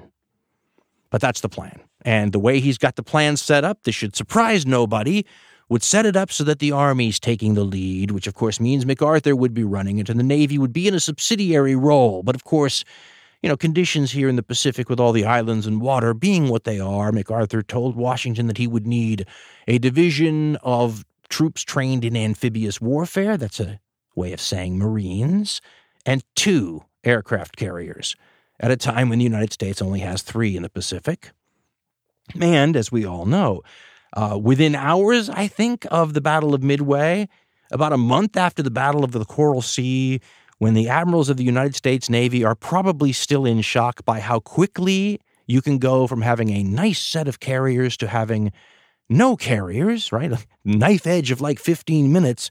The idea of handing over those carriers to a guy like Douglas MacArthur, to whom they will be just one of the spinning plates or juggling balls that he's managing to keep in his mind as he, you know, sees his eyes on the prize of the eventual defeat of Japan and the return to the Philippines. Don't call it a comeback. Well, to them that looks like handing a precious glass family heirloom over to the klutzy forgetful child, or the ring of power, Gollum's precious, over to somebody that if he somehow were to lose the ring of power, his idea of what you do in that situation is ask the Navy for another one. And by the way, Ernest King had already had a plan for this region that he'd been telling the president about for months. And his plan, this should shock nobody, was designed in a way that would mean the Navy was running it. And people like MacArthur and his army forces would be there to mop up and garrison things as the Marines and the Navy continue to jump forward, seeing the entire Pacific theater as their theater. As Admiral King pointed out over and over again, we know we gave you the Atlantic, right? You've got the European theater. You go have your army fun over there. This is a Navy operation. King is especially concerned with a Japanese airfield for seaplanes that has been built on the island of Tulagi, and he wants to go take that back right away, ASAP. And his problem is the Army is arguing with him over whether or not this is his decision to make and whether he would control it even if he did that. This is the way, in his book Guadalcanal, author Richard B. Frank describes the intensifying problems. And we should point out there is a Joint Chiefs of Staff with all of the heads of the military who are supposed to work together for the president, just like there is now in the U.S. military chain of command. But in mid-1942, this entity had only existed for a matter of months and was very loosey-goosey and amorphous. At one point, I was reading Franklin Roosevelt was asked by the press a question about it, and he just sort of shook his shoulders and said he hadn't the foggiest idea, right? They're working it out. And when you see the actual histories, it really appears like it's much more of a question of two men hashing it out, the head of the Army, George Marshall, and the head of the Navy, Ernest King. And each one of them has their subsidiary entity in that location, right, in that zone of control, in that theater. For King and the Navy, it's Admiral Nimitz. For Marshall and the Army, it's our friend Douglas MacArthur. And in the book Guadalcanal, author Richard Frank writes, quote, "On June 26th, Marshall presented the case for endowing command of the offensive in MacArthur, acknowledging that simple lines drawn on the map earlier that year were not absolutely controlling. Marshall argued that MacArthur's position and knowledge would enable him best to coordinate Allied efforts. King replied in writing the same day. He began by pointing out that in Europe, where the major forces engaged would be ground troops, King had acceded to Army command. In phrases, Frank writes, that became progressively less tactful, King stated that naval and amphibious forces predominated in the Pacific, and command should therefore be Navy. In fact, he asserted, the operation, quote, could not be conducted any other way, End quote, Frank continues. In a further slap at the Army and MacArthur, King promised to proceed, quote, even if no support of the Army forces in the Southwest Pacific is made available, end quote. Underlining this threat, Frank writes, King directed Nimitz on June 27th to prepare for operations on the premise that only Navy and Marine units would be available. Marshall restrained himself from a reply in kind to this provocative missive.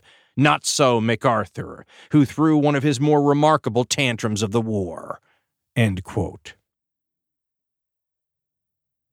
I remember reading one description of MacArthur that said at times he could be positively Shakespearean. This is the way Ronald H. Spector in Eagle Against the Sun describes this moment of disagreement between the two divas. Quote, the argument over command rocked the Joint Chiefs of Staff for almost a week. At one point, King warned Marshall that he would direct Nimitz to go ahead with the operation, quote, even if no support of Army forces in the Southwest Pacific is made available, end quote. While MacArthur, Spector writes, declared that the Navy's obstinacy was part of a long-time plot to bring about, quote, this is MacArthur talking, the complete absorption of the national defense function by the Navy, the Army being relegated to merely base, training, garrison, and supply purposes, end quote. He claims to have been party to information back in the Hoover administration that he gleaned secret info on the fact that there was this plot to usurp the Army and that this is part of another brick in the intolerable wall. It's a little kooky at this level, isn't it? And yet you see it in so many militaries. Looks like the Japanese, kind of, but other militaries do this too. The solution turns out to be the same sort of thing you see in these other militaries, the same kind of liaisons and haggling you see from the Japanese trying to keep their Army and Navy in sync, you see on the American side now.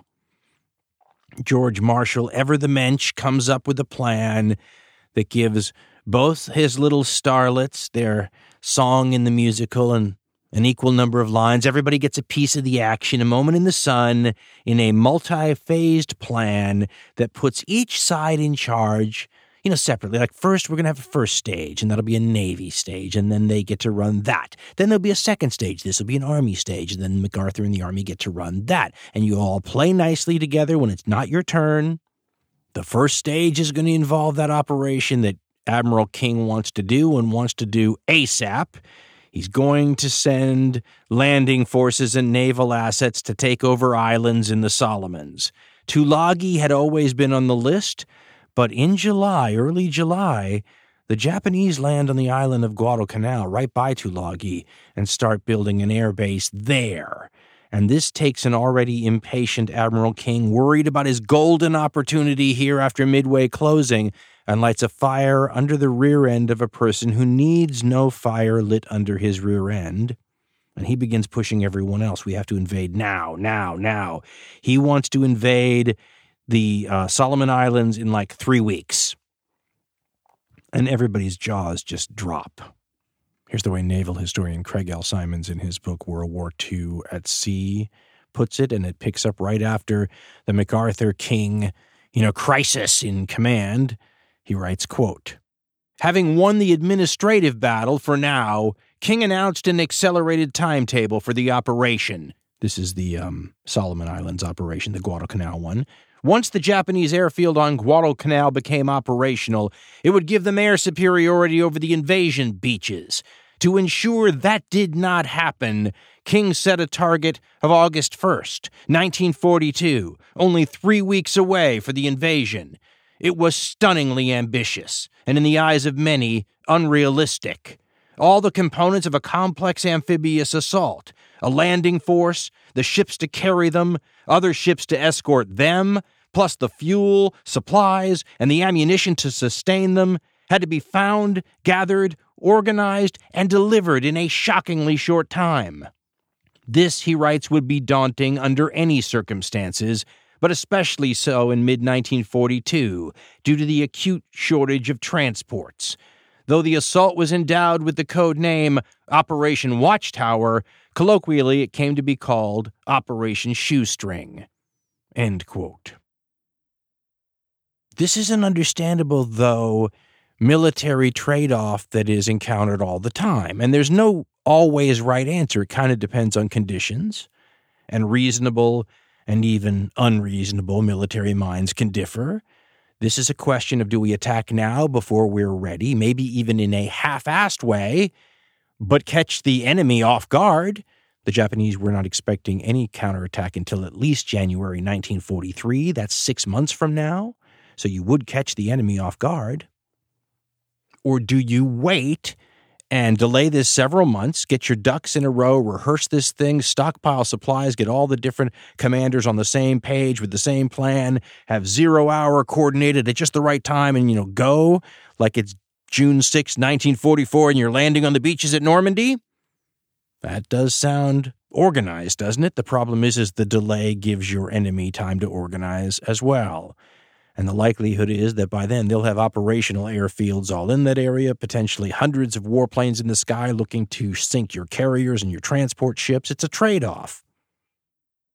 But if I tell you something's going to involve trade-offs, the smart thing to do is then to ask some follow-up questions, isn't it? What sort of trade-offs are we talking about here? What sort of disadvantages are my men, if I'm the Marine Corps commander, going to have to face as part of these trade-offs? When the Marines go into the South Solomon Islands, they don't even have any good maps. There's a few little aerial photos of little pieces of the field, but they interviewed people who lived there a decade ago and said, now, can you tell us a little bit about the layout of the land from memory? And there are many famous stories. One of my favorites involves the so-called grassy knoll, or the hill off the beach, because that's what they've been told. Well, there's a slight hill right off the beach. And then when the Marines land, eventually they look and they see what appears to be an extinct volcano in the distance, right? Doesn't match the maps they had at all.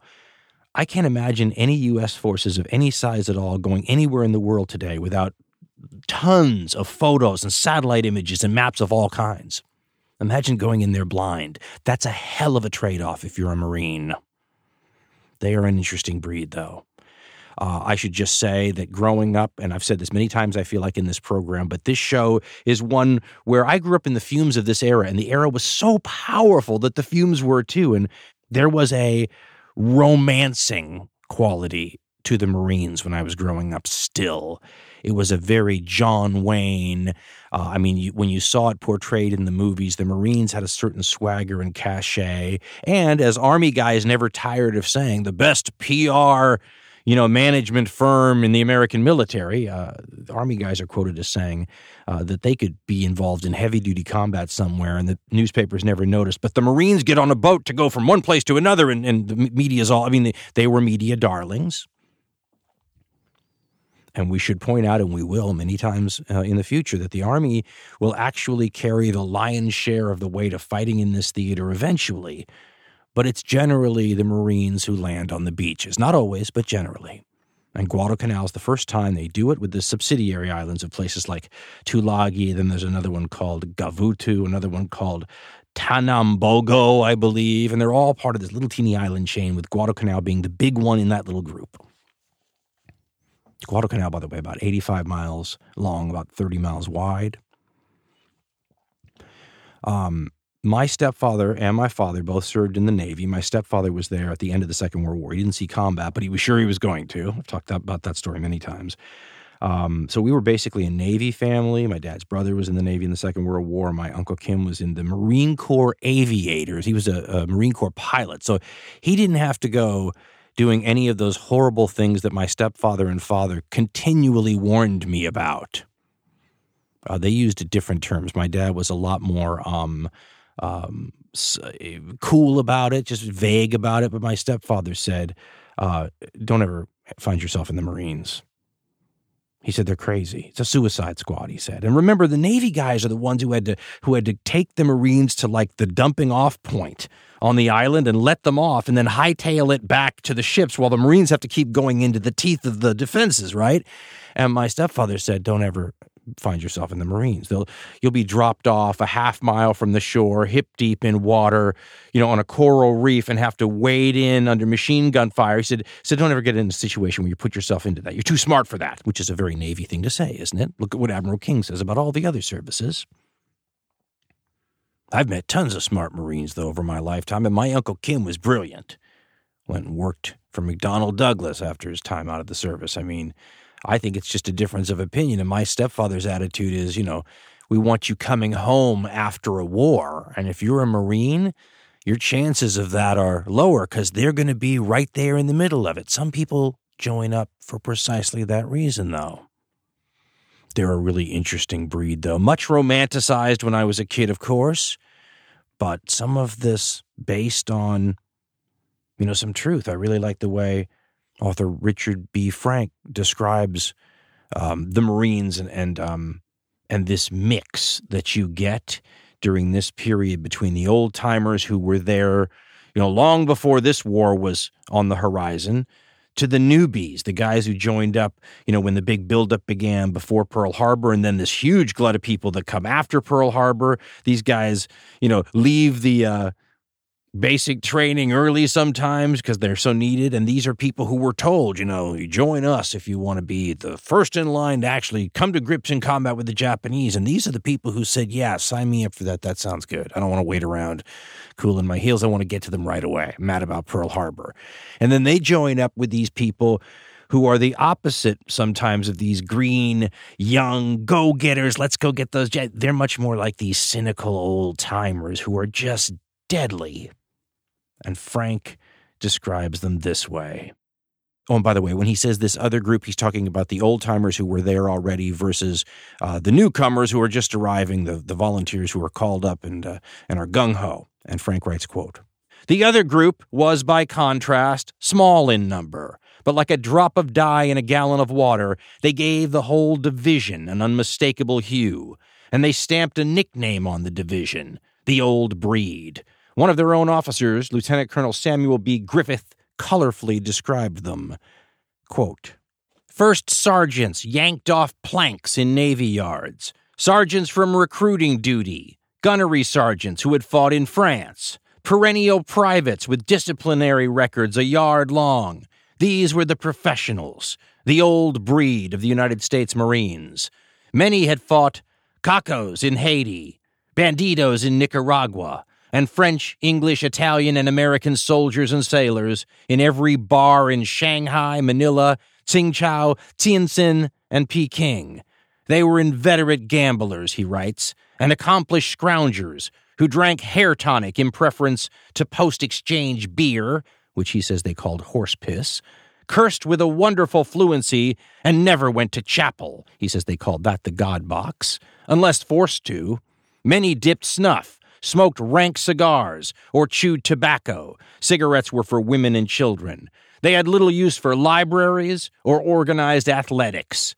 They could live on jerked goat and the strong blacked coffee they called boiler compound, and hash cooked in a tin hat. Many wore expert badges with bars for proficiency in rifle, pistol, machine gun, hand grenade, auto rifle, mortar, and bayonet. They knew their weapons and they knew their tactics. They knew they were tough and they knew they were good. There were enough of them to leaven the division and to impart to the thousands of younger men a share of both the unique spirit which animated them and the skills they possessed." End quote. When Marine Corps General Vandegrift, 55 years old at this time, and the guy who knows he's going to be commanding Marines in combat at some point, finds out that at some point is in August 1942, he says he just couldn't believe it. He'd been told by Admiral King himself that his Marines would not be seeing combat till at least January 1943, which coincidentally is the same intelligence that the Japanese had. Instead, on August 1st is the due date. People just tell King it's impossible. We can't do it. And he begrudgingly gives them another week. So the new due date is August 7th, 1942. There is a hastily thrown together rehearsal near Fiji that does not go well and leads to a sense of foreboding about what's about to happen here in this disorganized mess. The first, or better described as the largest, amphibious assault since the Battle of Gallipoli in 1915, and people will recall that didn't go exactly swimmingly by the end. On July 27th, only 11 days before the Marines are scheduled to hit the beach, a rather extraordinary meeting occurs on the USS Saratoga, the aircraft carrier. It's the only get-together between the commanders on the scene here that's going to happen before the attack. The guy who is the operational head of the whole thing, Admiral Gormley, doesn't even attend. He sends somebody else. Admiral Fletcher will be there, though. Admiral Turner will be there, and Marine Corps General Vandegrift will be there. The reason it's extraordinary, first of all, people took notes, is the animosity between Fletcher and the other two men. Fletcher, as you recall, he's been at sea most of this year. He's fought in both Coral Sea and Midway, and those were recent. This is the way author Robert Leckie in Challenge for the Pacific describes it. He says, quote, Archer Vandegrift, the general, who had once been startled to see the unruffled Admiral Gormley acting like a drill sergeant, was now amazed to see that Fletcher looked tired and nervous, and he put it down to the Admiral's recent battles of the Coral Sea and Midway. Next, he was surprised to learn that Fletcher had neither knowledge of nor interest in the Guadalcanal operation. Finally, he was thunderstruck to hear him saying frankly that he would not succeed. Then, Admiral Fletcher turned on Admiral Turner and angrily accused him of, quote, instigating, end quote, the Solomon's invasion. Unimpressed by Turner's indignant denial, Fletcher interrupted him to ask, how many days will it take to unload the troops? 5, Turner replied. Fletcher shook his head stubbornly. 2 days, he said, were quite enough. He would not risk his carriers any longer, end quote. It's worse than that on a personal level, though. Fletcher basically says to Turner that he doesn't have any combat experience and he's making all these plans from Washington, D.C. Doesn't have any idea about this revolution in military affairs that Admiral Fletcher has seen up close and personal and recently. Not going to let this other desk-bound admiral, a planner, not going to let him use the precious aircraft carriers as part of his learning curve. And Vandegrift is stunned because he'll leave this meeting described as furious, trying to explain to Admiral Fletcher that the 17,000 Marines he's going to land within 24 hours of the initial assault need air cover. And his plan is to capture the airfield that's on the island, unfinished, of course, and finish it, and then have his own aircraft, and then the carriers can leave. Turner doesn't even have that kind of optimism. Admiral Turner just wants the aircraft carriers to stick around long enough for him to unload his transports. But if his transports are going to take 4 days, and Fletcher only promises 2, well, what do the other 2 days look like? Fletcher will eventually compromise and give him 3. So if you are the dad of one of these Marines who's going to land on this island 11 days from now, you just had a bad dress rehearsal over near the Fiji Islands, and now you have this. Doesn't look too good, does it? On April 7th, 1942, the Marines hit the beach in the South Solomon Islands. The island of Guadalcanal, which is like 85, 90 miles long, something like that, about 30 miles wide, and the subsidiary smaller islands, places like Tulagi and I think it's Gavatu and a bunch of little ones. The really little ones are measured in yards by yards. Tulagi is like 3.5 miles by a half mile. And the Marines land on all these different islands. They have a big bombardment by the fleet first. And this is going to become the standard script for the rest of the Pacific War's island campaigns. It will evolve, it will change, it will become more efficient, they will learn a lot of lessons, but the basic template and sort of style stays the same. You have the offshore ships shooting first at the beachhead, then you bring in the planes, which they duly do, who strafe and bomb the beach and drop colored smoke any place they think warrants a little extra attention still from the guns offshore. And then the transports come in. The precious transports, there's never enough of them for any power, any country. The precious transports come in and drop the Marines off on the beach. The assumption is the Marines are going to lose a lot of people in this first assault. They fully expect, the D-Day, June 6, 1944 treatment. They expect to run into machine gun nests and artillery. Certainly mortar rounds dropping on the beach. It might be mined. There should be, you would expect barbed wire, maybe tank trap type stuff. I mean, they're expecting the worst. And instead, they're stunned when they roll up on this place. And in a Twilight Zone level of eeriness, there doesn't seem to be any enemy there. The Marines thought there might be as many as 5,000 Japanese combat troops on this island. And there still might be. One of the nasty things about these islands, which look like you're fighting at a resort in the tropics when you're looking at it from the air from like 5 miles away, right? Gorgeous green jungle canopy. The water is an unbelievable blue. But when you get down to ground level, you realize the only thing you can see is the beach and the ocean you just came over, the little strip of land between the water, covered with sand, and where the jungle begins. And then, well, who knows? It's a giant haunted house as far as the Marines are concerned. And there will be this juxtapositioning of the Marines opening coconuts on the beach, obviously this sense of relief that they weren't just machine gunned to death trying to take this landing beach. But also, the officers will come ashore and see that the Marines are not too keen on exploring any farther because they think this must be a trap, right? They're just waiting for them to do something, so let's just stay here. There's a giant traffic jam trying to unload all the supplies. It's as disorder and chaos-filled as everybody predicted. There will be all kinds of famous stories about how bad it was. I mean, Marines would talk about how the transports were loaded in backwards sometimes, and the important stuff you need right now, like ammunition and explosives, was loaded first, and then a whole bunch of non-essentials was loaded after that, so they're throwing stuff into the ocean to get to the stuff at the very back of the hold that they need right now. The situation will not be so easy on the subsidiary islands. Tulagi is about 20 miles off of Guadalcanal. On that island and the smaller ones, the Marines run into Japanese. On Tulagi, a couple of what are called Marine Raider battalions land on the tiny little island and begin fanning out.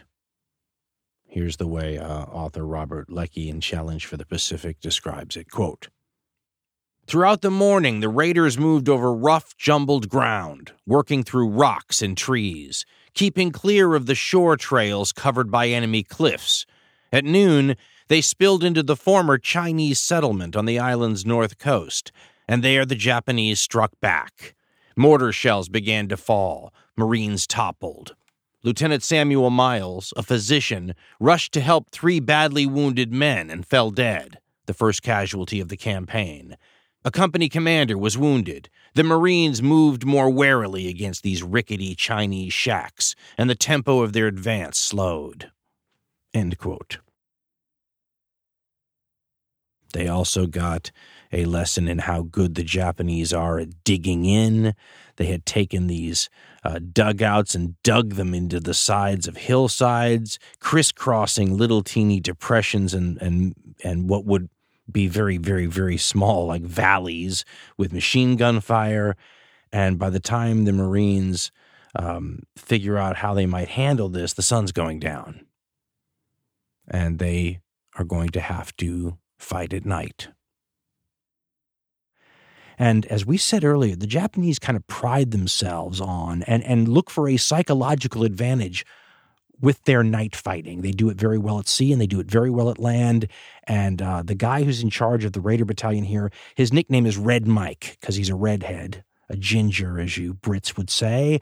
Red Mike Edson, Lieutenant Colonel, he knows a counterattack is coming at night, and it does. The Japanese come out. They try to infiltrate it. It's a very prolonged night sort of assault that is terrifying on a number of different levels for the Marines. One of these levels is the willingness of the Japanese to fight long beyond any hope is left, just to take some more Marines with them.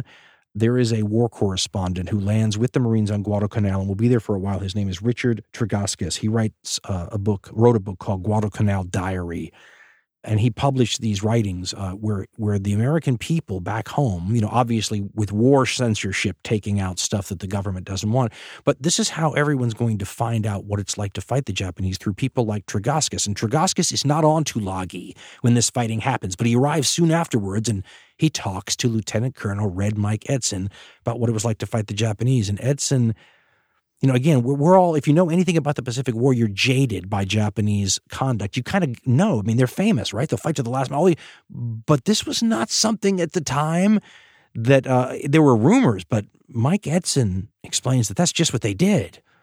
And Tregaskis quotes this lieutenant colonel, and these numbers are numbers from the scene at the time, so they may be different now that the history books have checked and gotten records, but this is what the Marine Lieutenant Colonel on Tulagi at the time thought. And pardon the language, as we said earlier, this is the zeitgeist of the times. We're in a giant race war here on all sides and in all theaters. To take this out would be somehow dishonest. This is what Tregoskis writes, quote, Colonel Edson summarized the Tulagi campaign, now quoting Red Mike, quote, the Japs had one battalion of about 450 men on the island. They were all troops, no laborers. He continues later, quote, the Japanese casualties were about 400. Not a single one gave up. One prisoner was taken. He had been dazed by a close mortar burst. When a man went into one of the holes to get the radio, he found 17 dead Japs, end quote. Edson continues a minute later, quote, it was the same in all the dugouts. We found that an officer was alive in one of them. We sent an interpreter out to get him. The interpreter came to the mouth of the cave and asked if the officer wanted to surrender. The answer was a grenade, end quote. He talks about the counterattack at night, saying we suffered quite a few casualties, but then analyzing for the war correspondent right afterwards, this is how he described the Japanese way of fighting. And we should point out there's an old line that you never get a second chance to make a first impression, but the Japanese do in this war, because the Americans and the Australians have both fought the Japanese already, right? Corregidor, Bataan, Malaya, Singapore, all these places, but those guys, for the most part, never came home. They went on the Bataan death march. They ended up in prison camps. So the knowledge that they gained was only trickles of it made its way back to, say, boot camps and recruitment centers and the high command. So that experience kind of has to be relearned here, and it is, and it will never be forgotten again for the rest of the war. But this is the Japanese showing the Marines, for example, what fighting the Japanese are going to be like. And we're jaded because we know that they're willing to commit suicide and all those things. These people at the time had heard about this, but it's one thing to read what you think might be, you know, wartime propaganda exaggeration, and another thing to see it up close. Red Mike says, quote, the Japanese defense was apparently built around small groups, in dugouts with no hope of escape. They would stay in there as long as there was one live Jap. There was a radio for communication in nearly every one of these holes. We pulled out 35 dead Japs from one dugout. In another, we took out 30. Some of these people had been dead for 3 days, but others were still in there shooting. In none of these places was there any water or food. They had evidently made a dash for their dugouts when the naval bombardment came, without stopping for provisions. In one case, he says, there were 3 Japs cornered. They had one pistol. They fired the pistol until they had 3 shots left. Then one Jap shot the 2 others and killed himself, end quote. That's not only shocking for anyone, but it is something that foreshadows how tough this is all going to be. And if we recall that this is an element that's baked into the Japanese grand strategy here, this idea that they're willing, it's like a giant game of chicken, they're willing to suffer heavier casualties than the other side is for a bunch of places that are more important to the Japanese than they are to the Allies. This is not American boys dying for some major super cause, like, you know, that you can easily rationalize, like landing on the beaches of Normandy, or a Russian son dying to protect Moscow, or an Allied soldier, you know, dying in the attempt to take Berlin and end the European war. These are Americans dying for little islands nobody's ever heard of. Tulagi, as I believe we may have said, 3.5 miles long and a 1/2 mile wide. The American combat casualties for taking that tiny little place and a couple of other little islands that are measured in yards by yards. Well, I've seen different numbers. According to the U.S.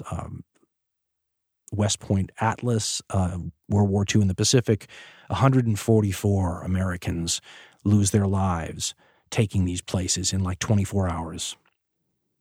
144 dead is about the same number of dead due to enemy action that the entire coalition side suffered in the first Gulf War. The Japanese, by the way, lose between 8 and 900 men for these tiny little islands. That's quite a game of geopolitical chicken right there, isn't it? And the numbers always look small in the Pacific when you compare them to the Eastern Front, or places like Italy in 1943, or Western Europe in 1944. But if we divide this by, deaths per yard, then the real cost becomes, manifest, and you start to realize that these people are losing lives at an enormous clip for the size of the places they're taking, and we have a lot of these places still left to take. And the Japanese grand strategy assumes that because of their willingness to fanatically defend these places and take as many of the enemy with them over and over and over again, that eventually people will get tired of losing their sons for places that seem insignificant to them. As you might imagine, once the Japanese hear about this landing on these islands in the South Solomons, they respond. They have that base we told you about 650 miles to the north, Rabaul, air, naval assets. They send them both down to the area. The ships take a little bit longer. The planes arrive within a few hours and begin to go after the transports. And there are battles between the anti-aircraft on the transport ships and the Japanese aircraft. There are battles between American fighters off those carriers of Admiral Fletcher's and the Japanese planes. Both sides take their losses. But the carrier strength is getting slowly whittled down, and Admiral Fletcher thinks he's low on fuel, apparently. And so when a message comes from Admiral Turner saying, "All troops ashore," on the 8th of August, Fletcher decides, well, I've done my job. Apparently, this is all controversial. Fletcher asked for permission from that admiral who's nowhere nearby, Gormley, to leave. About 9 hours later, he gets the word, okay, you can go, and he decides to take off. The problem, of course, is that Admiral Turner might have had all his troops ashore, but he didn't have all their stuff ashore. So who's going to protect him with the aircraft carriers gone? Historian Craig L. Simons in World War II at Sea describes Turner's reaction this way, quote, "When Turner received his copy of Fletcher's request to withdraw, he was furious. He later characterized Fletcher's departure as nothing less than desertion, and he used even harsher words in private," end quote. Before those carriers even get the approval to leave, though, the Japanese ships come to respond to this invasion, and they get there at night. And the Japanese are wonderful night fighters. They've put a lot of effort and training, and they have a lot of pride. And surprise attacks by their navy has been a source of pride for them since at least the turn of the century. Japanese Rear Admiral Gunichi Mikawa is in charge of some cruisers that slip down into what's known as the slot. It's an area between all these islands that forms a natural channel, and at night they slide in and they run in on purpose to the American cruisers, protecting the whole beachhead. The first sign that anything is amiss is a message from a U.S. destroyer. I love it because it sounds like they've spotted aliens or sharks in the water. At about 1:45 a.m., in the very dark Pacific waters between Guadalcanal and Savo Island, the bridge, the officers on the U.S. cruiser, the Chicago, get a message from the U.S. destroyer Patterson. "Warning, warning, strange ships entering harbor."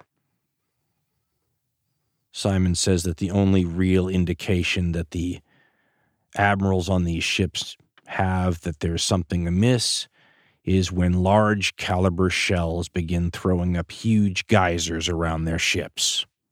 The Japanese launched their famous long lance torpedoes even before the guns opened fire. So as soon as the American and Australian cruisers in this situation find out they're under attack, there are torpedoes on the way, shells landing, spotlights illuminating the ships, and mass confusion. As you well know, if you're on the receiving end of a spotlight, your view is very different than if you're on the projecting end. A torpedo blows off the bow of the Chicago before they even figure out really what's going on. They haven't even apparently had time to tell the other ships what's happening, so as Simons points out, they all get to be surprised in turn. The Australian cruiser Canberra takes 24 shell hits, he says, in less than 4 minutes, making it a burning and sinking wreck, and then says, quote, "Arriving amidst the northern group of cruisers, Mikawa lit up his searchlight and used it as a pointer. Like a bright white finger in the night, it illuminated one American ship after another, as if to say, "Here, fire on this ship." The cruiser Astoria was the first victim. An early salvo started a fire in her airplane hangar, and the bright flames in the dark night provided the Japanese with a vivid target. Pounded by successive hits from 8-inch shells, she lost power and was dead in the water. Captain Samuel Moore's Quincy was next. Caught in a deadly crossfire, the Quincy was shot to pieces before her main battery guns could be trained on the foe. Moore himself was an early victim when a shell hit the bridge, leaving it, quote, a shambles of dead bodies, end quote. Simons continues, quote, in his last order, the mortally wounded Moore told the helmsman to try to ground the crippled vessel on Savo Island to prevent her from sinking. That gambit failed, and when a torpedo hit the Quincy's magazine, in the words of one survivor, she literally leaped out of the ocean. She sank at 2:35. End quote.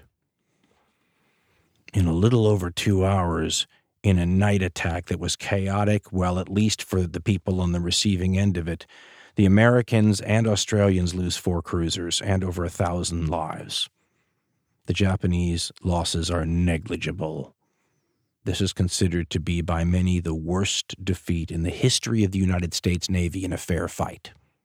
And it makes it very clear to Admiral Turner with his transports and cargo ships still unloading at Guadalcanal and Tulagi and all that, that he's in great danger. He just lost his aircraft covering force, and now he just lost his heavy cruiser covering force, so he leaves too. With ships that still have cargo on them that the Marines need, and leaves 11,000 or so Marines on Guadalcanal itself. But all in all, in this area with Tulagi and these other, it's about 17,000 guys who are now marooned here in the South Solomon Islands with a counterattack on the way.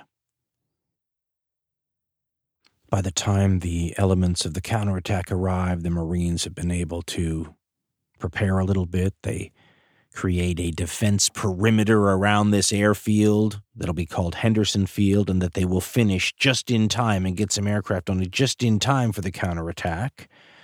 They will create this zone around the airfield that will become the closest thing that Guadalcanal has to anything you might call a front line in this island war. This will be the area that's fought over. They will have just enough time, apparently, to string a single strand, and these silly little things sometimes become important, of barbed wire in front of some of their positions, about 30 yards in front of some of their positions, so that when on August 21st, after midnight, the first of these Japanese counterattacks arrive, it is a slaughter.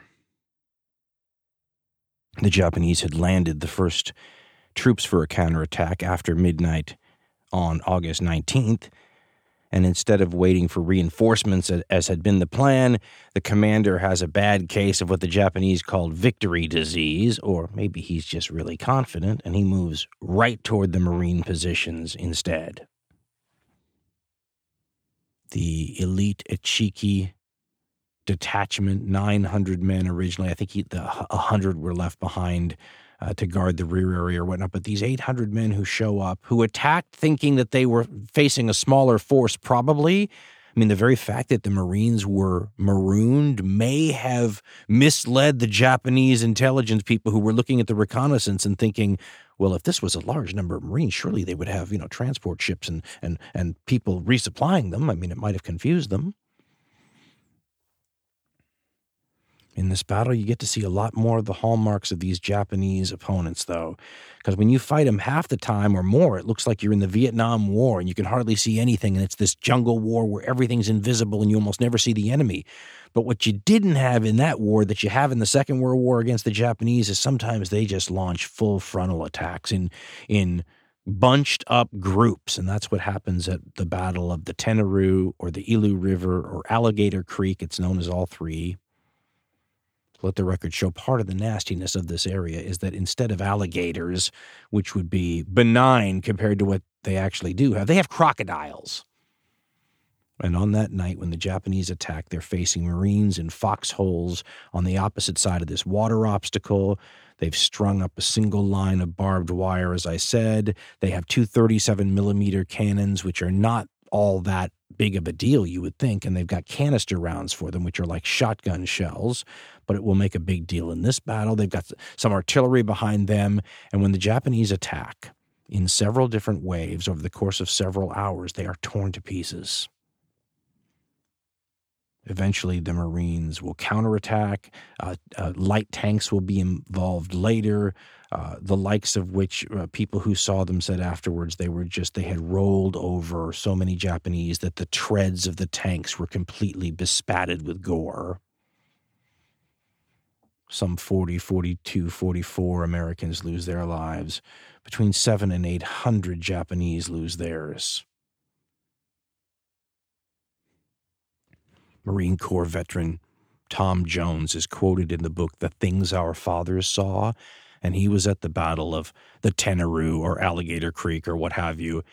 And he talks about this night encounter, and he writes, quote, "We had been able to string a single lane of barbed wire, Japanese barbed wire we had captured.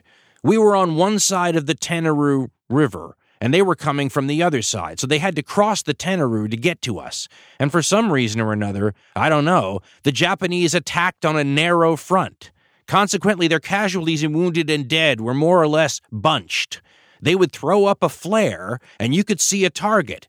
Boy, we laid down a sheet of steel. During the night, I think I fired off 100 rounds or better, and the rifle was an .03. Let me stop here. He means the model 1903 Springfield rifle, which was the usual thing the Marines were using. I think the rifle was an .03. It kicks like a mining mule. It's a very accurate rifle. The next morning, I had a jaw on me like I had the mumps, that damn rifle kicking me.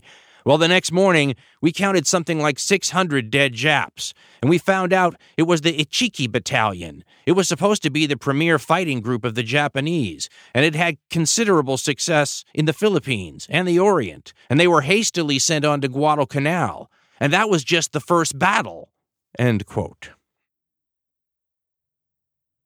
It's at the Tenaru, though, that everybody gets the same lesson that Mike Edson and his Marine Raiders had gotten on Tulagi.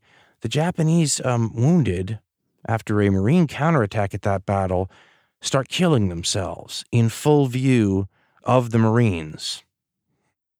In Touched with Fire, the Land War in the South Pacific, historian Eric Berger writes, quote, "Crushed by Marine defenses and a counterattack, 800 Japanese infantry perished.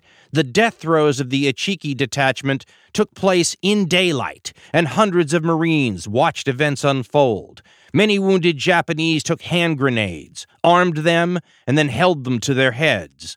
This type of behavior was incomprehensible to a Marine. But far worse," he writes, "several of the wounded tried to kill Marines who were attempting to take prisoners. Infantryman Andy Polini was involved in the closing stage of the battle." Now Bergerid quotes this Guadalcanal veteran, quote, "As we approached a pile of Jap bodies, up jumped 3 Japs. 2 of them were in good shape, but the third was wounded. They were carrying him as though they wanted to surrender. But just as they got near us, our sergeant jumped out in front of them and yelled, 'Cut him down! Cut him down!' He saw something we didn't. As soon as he yelled, the 2 unwounded Japs reached in their shirts for grenades, but they never got to use them." End quote. There was also a battle that really soured the Marines. It may have been a misunderstanding, but the way it was explained to everybody was that the Japanese had sent somebody to tell the Marines that there was this detachment ready to surrender, and when the Marines went to take their surrender, they ambushed the detachment instead and cut them up with swords. Marine Corps General Vandegrift, who is a hard man already. I mean, this is the old breed right here, right? He's quoted in Richard Frank's Guadalcanal, writing a letter just a couple days after witnessing the Tenaru that we just talked about and trying to explain to this other general what he'd seen, and he wrote, quote, "General, I have never heard or read of this kind of fighting. These people refuse to surrender. The wounded wait until men come up to examine them and then blow themselves and the other fellow to pieces with a hand grenade." End quote. Remember, though, these are lessons that had been learned in the Philippines and Singapore and places like that, and they were being relearned here. Another one of the lessons that's being relearned has to do with the atrocities, which is one of these inexplicable things. We had talked about it earlier. It was heavily studied after the war, not just the Japanese version of it, but the Nazi version of it in Europe. I mean, it's a fascinating part of the human condition. Is it a political thing, a cultural thing, a human thing? But you see it again when the Japanese restart their attack on New Guinea, which happens right around the same time Admiral Fletcher's trying to get his aircraft carriers out of Guadalcanal. Part of the reason the Japanese don't respond as well as maybe they could to this American attack at Guadalcanal is their eyes are about 700 miles away on Port Moresby, where they're launching an offensive. Remember, they wanted Port Moresby earlier. They wanted to take it at the Battle of Coral Sea by sea, but because of the way that battle turned out, that scotched that attempt. This time they're going to try to take it via the overland route. They already have tiny little beachheads on northern New Guinea. Right around the time the Guadalcanal landings happen, they land more and more troops. They trickle them in, and they start coming overland. There's this thing called the Kokoda Track, or the Kokoda Trail, which is a trail over the Owen Stanley Mountains from northern New Guinea at the tail, the eastern tail of New Guinea. And at the other end of the Kokoda Track basically is Port Moresby. So the Japanese are going to come over this trail and take Port Moresby via land. Right away, they start committing the same kind of atrocities that have become a trademark of theirs in this war. And they are the sorts of things that poison their enemies against them. And if you believe some of the evidence that seems to be out there, you could make a case that this may have been by design. News of earlier Japanese atrocities in places like Singapore and elsewhere have filtered back in bits and pieces. When the Japanese start moving up from New Guinea, they famously will murder some religious folk and their families, and there are accounts that are more vicious and terrible and emotional and heartbreaking than others. You can only imagine this stuff, though, in the era of phone videos and viral sharing of the war porn type stuff.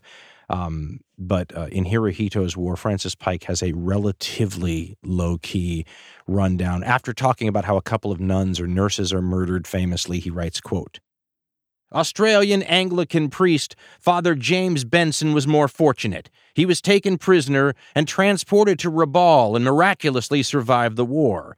In another incident, at the Anglican mission in Sangara, the Reverend Henry Holland and Reverend Vivian Hedlich were beheaded along with co-workers, showing a peculiar mercy. A captured 6-year-old boy who became distraught was shot in the head. Sasebo 5th SNLF, that's a naval force, troops, according to the captured Japanese diary of Toshio Sato, beheaded 7 Australian men and women, including a 16-year-old girl." Now quoting from the diary, quote, "They held her down screaming and crying while they cut off her head," end quote. "Even Toshio Sato," Pike writes, "an interpreter working in Buna, was horrified. Records of murders and massacres by Japanese troops were perfunctorily recorded. First-class seaman Shunji Shin noted in his diary, quote, 14th August, about 8 a.m., decapitated or shot the 9 prisoners," end quote. In the book Japan at War and Oral History, Haruko Taya Cook and Theodore F. Cook include the thoughts of a lot of different Japanese folk from a lot of different perspectives. But some of these perspectives are the kind of people that sound like Allied propaganda caricatures. In one chapter, they have a guy, and they go into depth. These aren't little quotes, but the guy says, "If I went more than 2 weeks without me taking a head, I didn't feel right," meaning decapitating people. He talks about getting requests all the time from other officers. "Do you have any prisoners in the jail we can use? I want to test my new sword." Now, normally these were Chinese prisoners. It's one of the reasons you mysteriously look and go, now with all the Chinese troops that fell into Japanese hands, they should have giant POW camps full of Chinese prisoners. Shouldn't they? One of the things, and this is a famous Samuel Eliot Morison story, that historian, he talks about, and I'm going from memory here, but it's one of those things that sears into your brain. He talks about a couple of Australians the Japanese captured right during this early advance up to Kokoda, and they had been, he said, bayoneted, tied to a tree and bayoneted, and then some Japanese soldier who could speak and write English had put above his head on a placard hung by the dead Australian, "He took a long time to die." And then, of course, they were found by Australian troops. You can only imagine what that does to those soldiers and how they feel. Australian soldier Bill Crooks is quoted in Bergerid's Touched with Fire, and he makes it sound like there's not really hate involved as much as, well, he says, quote, "I don't know that we were indoctrinated with a hate for the Jap. We knew what they had done in Nanking. We knew that they had machine-gunned our nurses on Banka Island. We knew that they'd bayoneted Australian prisoners after they captured Rabaul. We knew they'd bayoneted hospital inmates in their advance down the Malayan Peninsula. But we did not develop a hatred. We just would kill every bastard soul of them the moment we came against them. We knew their Bushido Banzai code was to take no prisoners in battle and never surrender, so we killed them." End quote. When we talked about this same kind of Japanese atrocious behavior in Singapore, for example, in Malaya, and asked where it came from, we quoted Japanese officers who would often make the excuse about a bunch of soldiers who were in the hot blood of combat, who'd lost their buddies, and it was understandable they get out of control. Maybe a little institutional laxity, that kind of understandable, boys will be boys kind of an excuse. But the Australians will capture Japanese, rarely, but they will. And there's an affidavit that was used in the war crimes trials after the war, which are very much more sketchy in the Pacific than they were in Europe, by the way. But this is catalogued in Lord Russell of Liverpool's book, The Knights of Bushido. And he quotes an Australian officer who right around this same period had also found Australian troops who'd been mutilated and tortured by the Japanese. Not the same Australian Samuel Eliot Morison was talking about, but other ones. And not only did they luckily capture a Japanese soldier, but one who spoke English. So they asked him about what's going on here, right? And here's how the affidavit describes it. Captain Kendall says, quote, and I hope I get some of these place name pronunciations correct, quote, "On the track leading from Wagga Wagga to Lillahi, I saw the body of another Australian soldier, with his hands tied behind his back, lying face downwards. He was tied with a string. He had a wound on his leg with a field dressing on it, and he had the top of his head cut right off. The top portion of the skull was lying forward, as if it had been cut through with a heavy knife or sword, and had been chopped from the rear. He also had lacerations crisscrossing his back and shoulders. They appeared to be knife or sword wounds, and had cut right through the shirt into his flesh. 2 days later, a Japanese soldier was captured at Ahioma. He spoke English, and I showed him the bodies of the two Australian soldiers whom I previously mentioned. He told me that he was attached to the landing party, and that the ill treatment and torturing of Australian troops was done by the order of their officers, so that the Japanese soldiers would fight and not surrender, because the same things would be done to them now that these atrocities had been committed on the Australians." End quote. That's the very opposite, isn't it, of what the excuse was in the Singapore situation in Malaya. This is the officers making the soldiers essentially participate in the atrocities as a way to keep any of them who might think about surrendering into line. Most of them wouldn't, right? They're basically fanatical about their devotion here, and they know what the society, expects of them. They don't want to come back home and put shame on their family and all that, so they're going to do their duty. But for any of you who are thinking maybe you just might surrender, take the easy way out, well, now that we've forced you to commit these atrocities, human beings being what they are, what do you think those Australians and Americans will do to you? Might as well not surrender, right? There's a sort of an evil Machiavellian, but at the same time sort of that twisted genius of an understanding of how human nature works that maybe trapped these Japanese into this situation. I mean, again, I always say you could be born in Japan at the time period that would have made you old enough to be in the service at this time. Think about how this traps you if you're a good person and you don't want to have anything to do with something like that. It was an evil war in so many ways.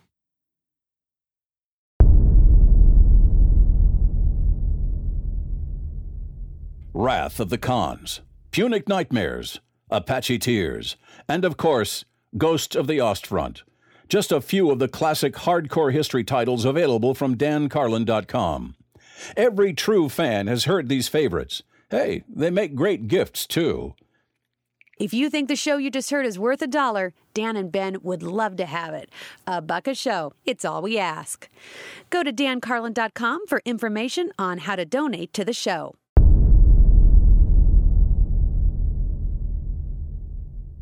In his book Touched with Fire, historian Eric Bergerid writes, quote, U.S. Marines and Australian infantry developed an odd affinity. They never fought on the same battlefield, but a mutual respect developed across theaters.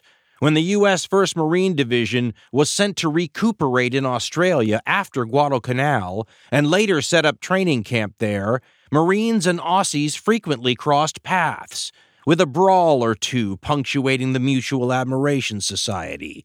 Marine Donald Fall expresses a common sentiment. Now quoting Fall, quote, I fought with the 1st Marine Division from Guadalcanal until I got too close to Japanese mortar fire on Peleliu. I'm not bragging, but I think we were the best, period. Except for maybe the Aussies. If anyone could fight as well as the Corps, it was Aussies. If it was up to me, they would have all been inducted into the Marines then and there. End quote. Australia is a country with 7 million people around this time period. The United States, by the way, 131 million, somewhere in there. And yet, it will come to them to have this moment in New Guinea of their own while Guadalcanal is going on, where they combat the Japanese on the Kokoda Trail.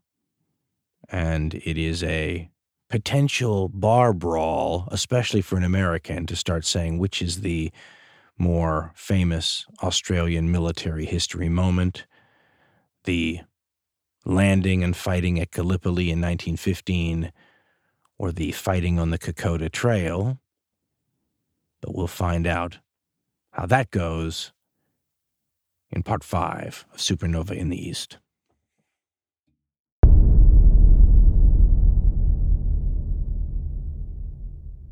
How far do you go in trying to recreate a negative human historical experience so that people can get a tiny little taste of it?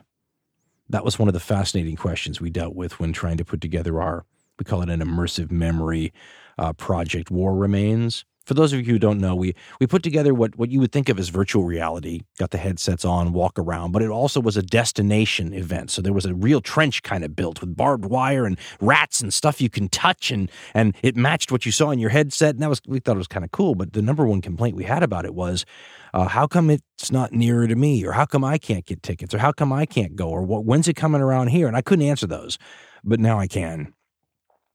Many of you said, why don't you just make a home edition? Easier said than done, as I'm sure you really understood. But we did it, and it's available now. And if you were one of those people that said, I want a home edition, well, here it comes. Bad news is you don't get trench included or people to set it up. That part of the experience from the live event is sacrificed. There are compensating elements added instead. The sound is still unbelievable. That was done, if you don't know, by the guys at Skywalker Labs in Northern California, the Lucas guys. And they took to this with enthusiasm. It was kind of a fun project for them, and I liked watching them have a great time with it. So the sound is awesome. The graphics and the commitment to historical realism was fun to watch. The guys over at Flight School in Texas took that on, and they were fantastic. And then Madison Wells Media, who put this whole thing together, I mean, they asked me over and over and over again. The bottom line was always the same. What do you want, Dan? Does this look good to you, Dan? Is this what you had in mind, Dan? Do you want to do, I mean, they didn't let me do a $250 million, 2.5-hour movie-like experience with the VR. But we'll get there, baby steps. Nonetheless, the questions were fantastic, including things like, how badly do we hurt the people who go through and experience the process? And, of course, people on the other side said, what do you mean you don't hurt them at all? I said, well, World War I would hurt them. How loud do you make the shelling? Well, if this is too loud, it'll hurt their hearing. Well, it hurt the veterans' hearing. Half of them came back half deaf. So those were kind of some fun, interesting trade-offs. I wanted to make it so that there was a knob or a button. So you could, like a hot sauce heat level of spice at your Thai restaurant, you could tell them, oh, I need mild, or I need medium, or I like it really hot. So you can tell how much fun it was creating something that is not the First World War, nor would any of us want it to be or claim it was. Nobody's losing a leg in this thing or worse. But I think, just, you know, speaking from an American who's viewed the American offerings out there, there are ways in which it hits you and things that it leaves you with that the written accounts don't. Some non-historians, multi-part podcast doesn't, television portrayals don't, and even movie portrayals don't. They all have their strengths, and they can touch different elements of you, your psyche, your emotion, your mentality, your humanity. But this is a new realm of media that allows us to do this in a different way. I don't think you've ever seen anything like it. If you want to give it a try, I should let you know. It's $4.99, which is the same as saying $5. Let's just call it what it is. You can buy it on the Steam Oculus and the HTC Viveport storefronts, and it can be experienced on the Oculus Rift, the Oculus Rift S, HTC Vive, HTC Vive Pro, and, you know, if I have my way, more eventually. Thank you so much for all the support, kind words, and everything else those of you who've already been through it have provided. And for those of you who said, why don't you get your act together and come out with a home version? Well, there you go. Go to warremains.com if you need more.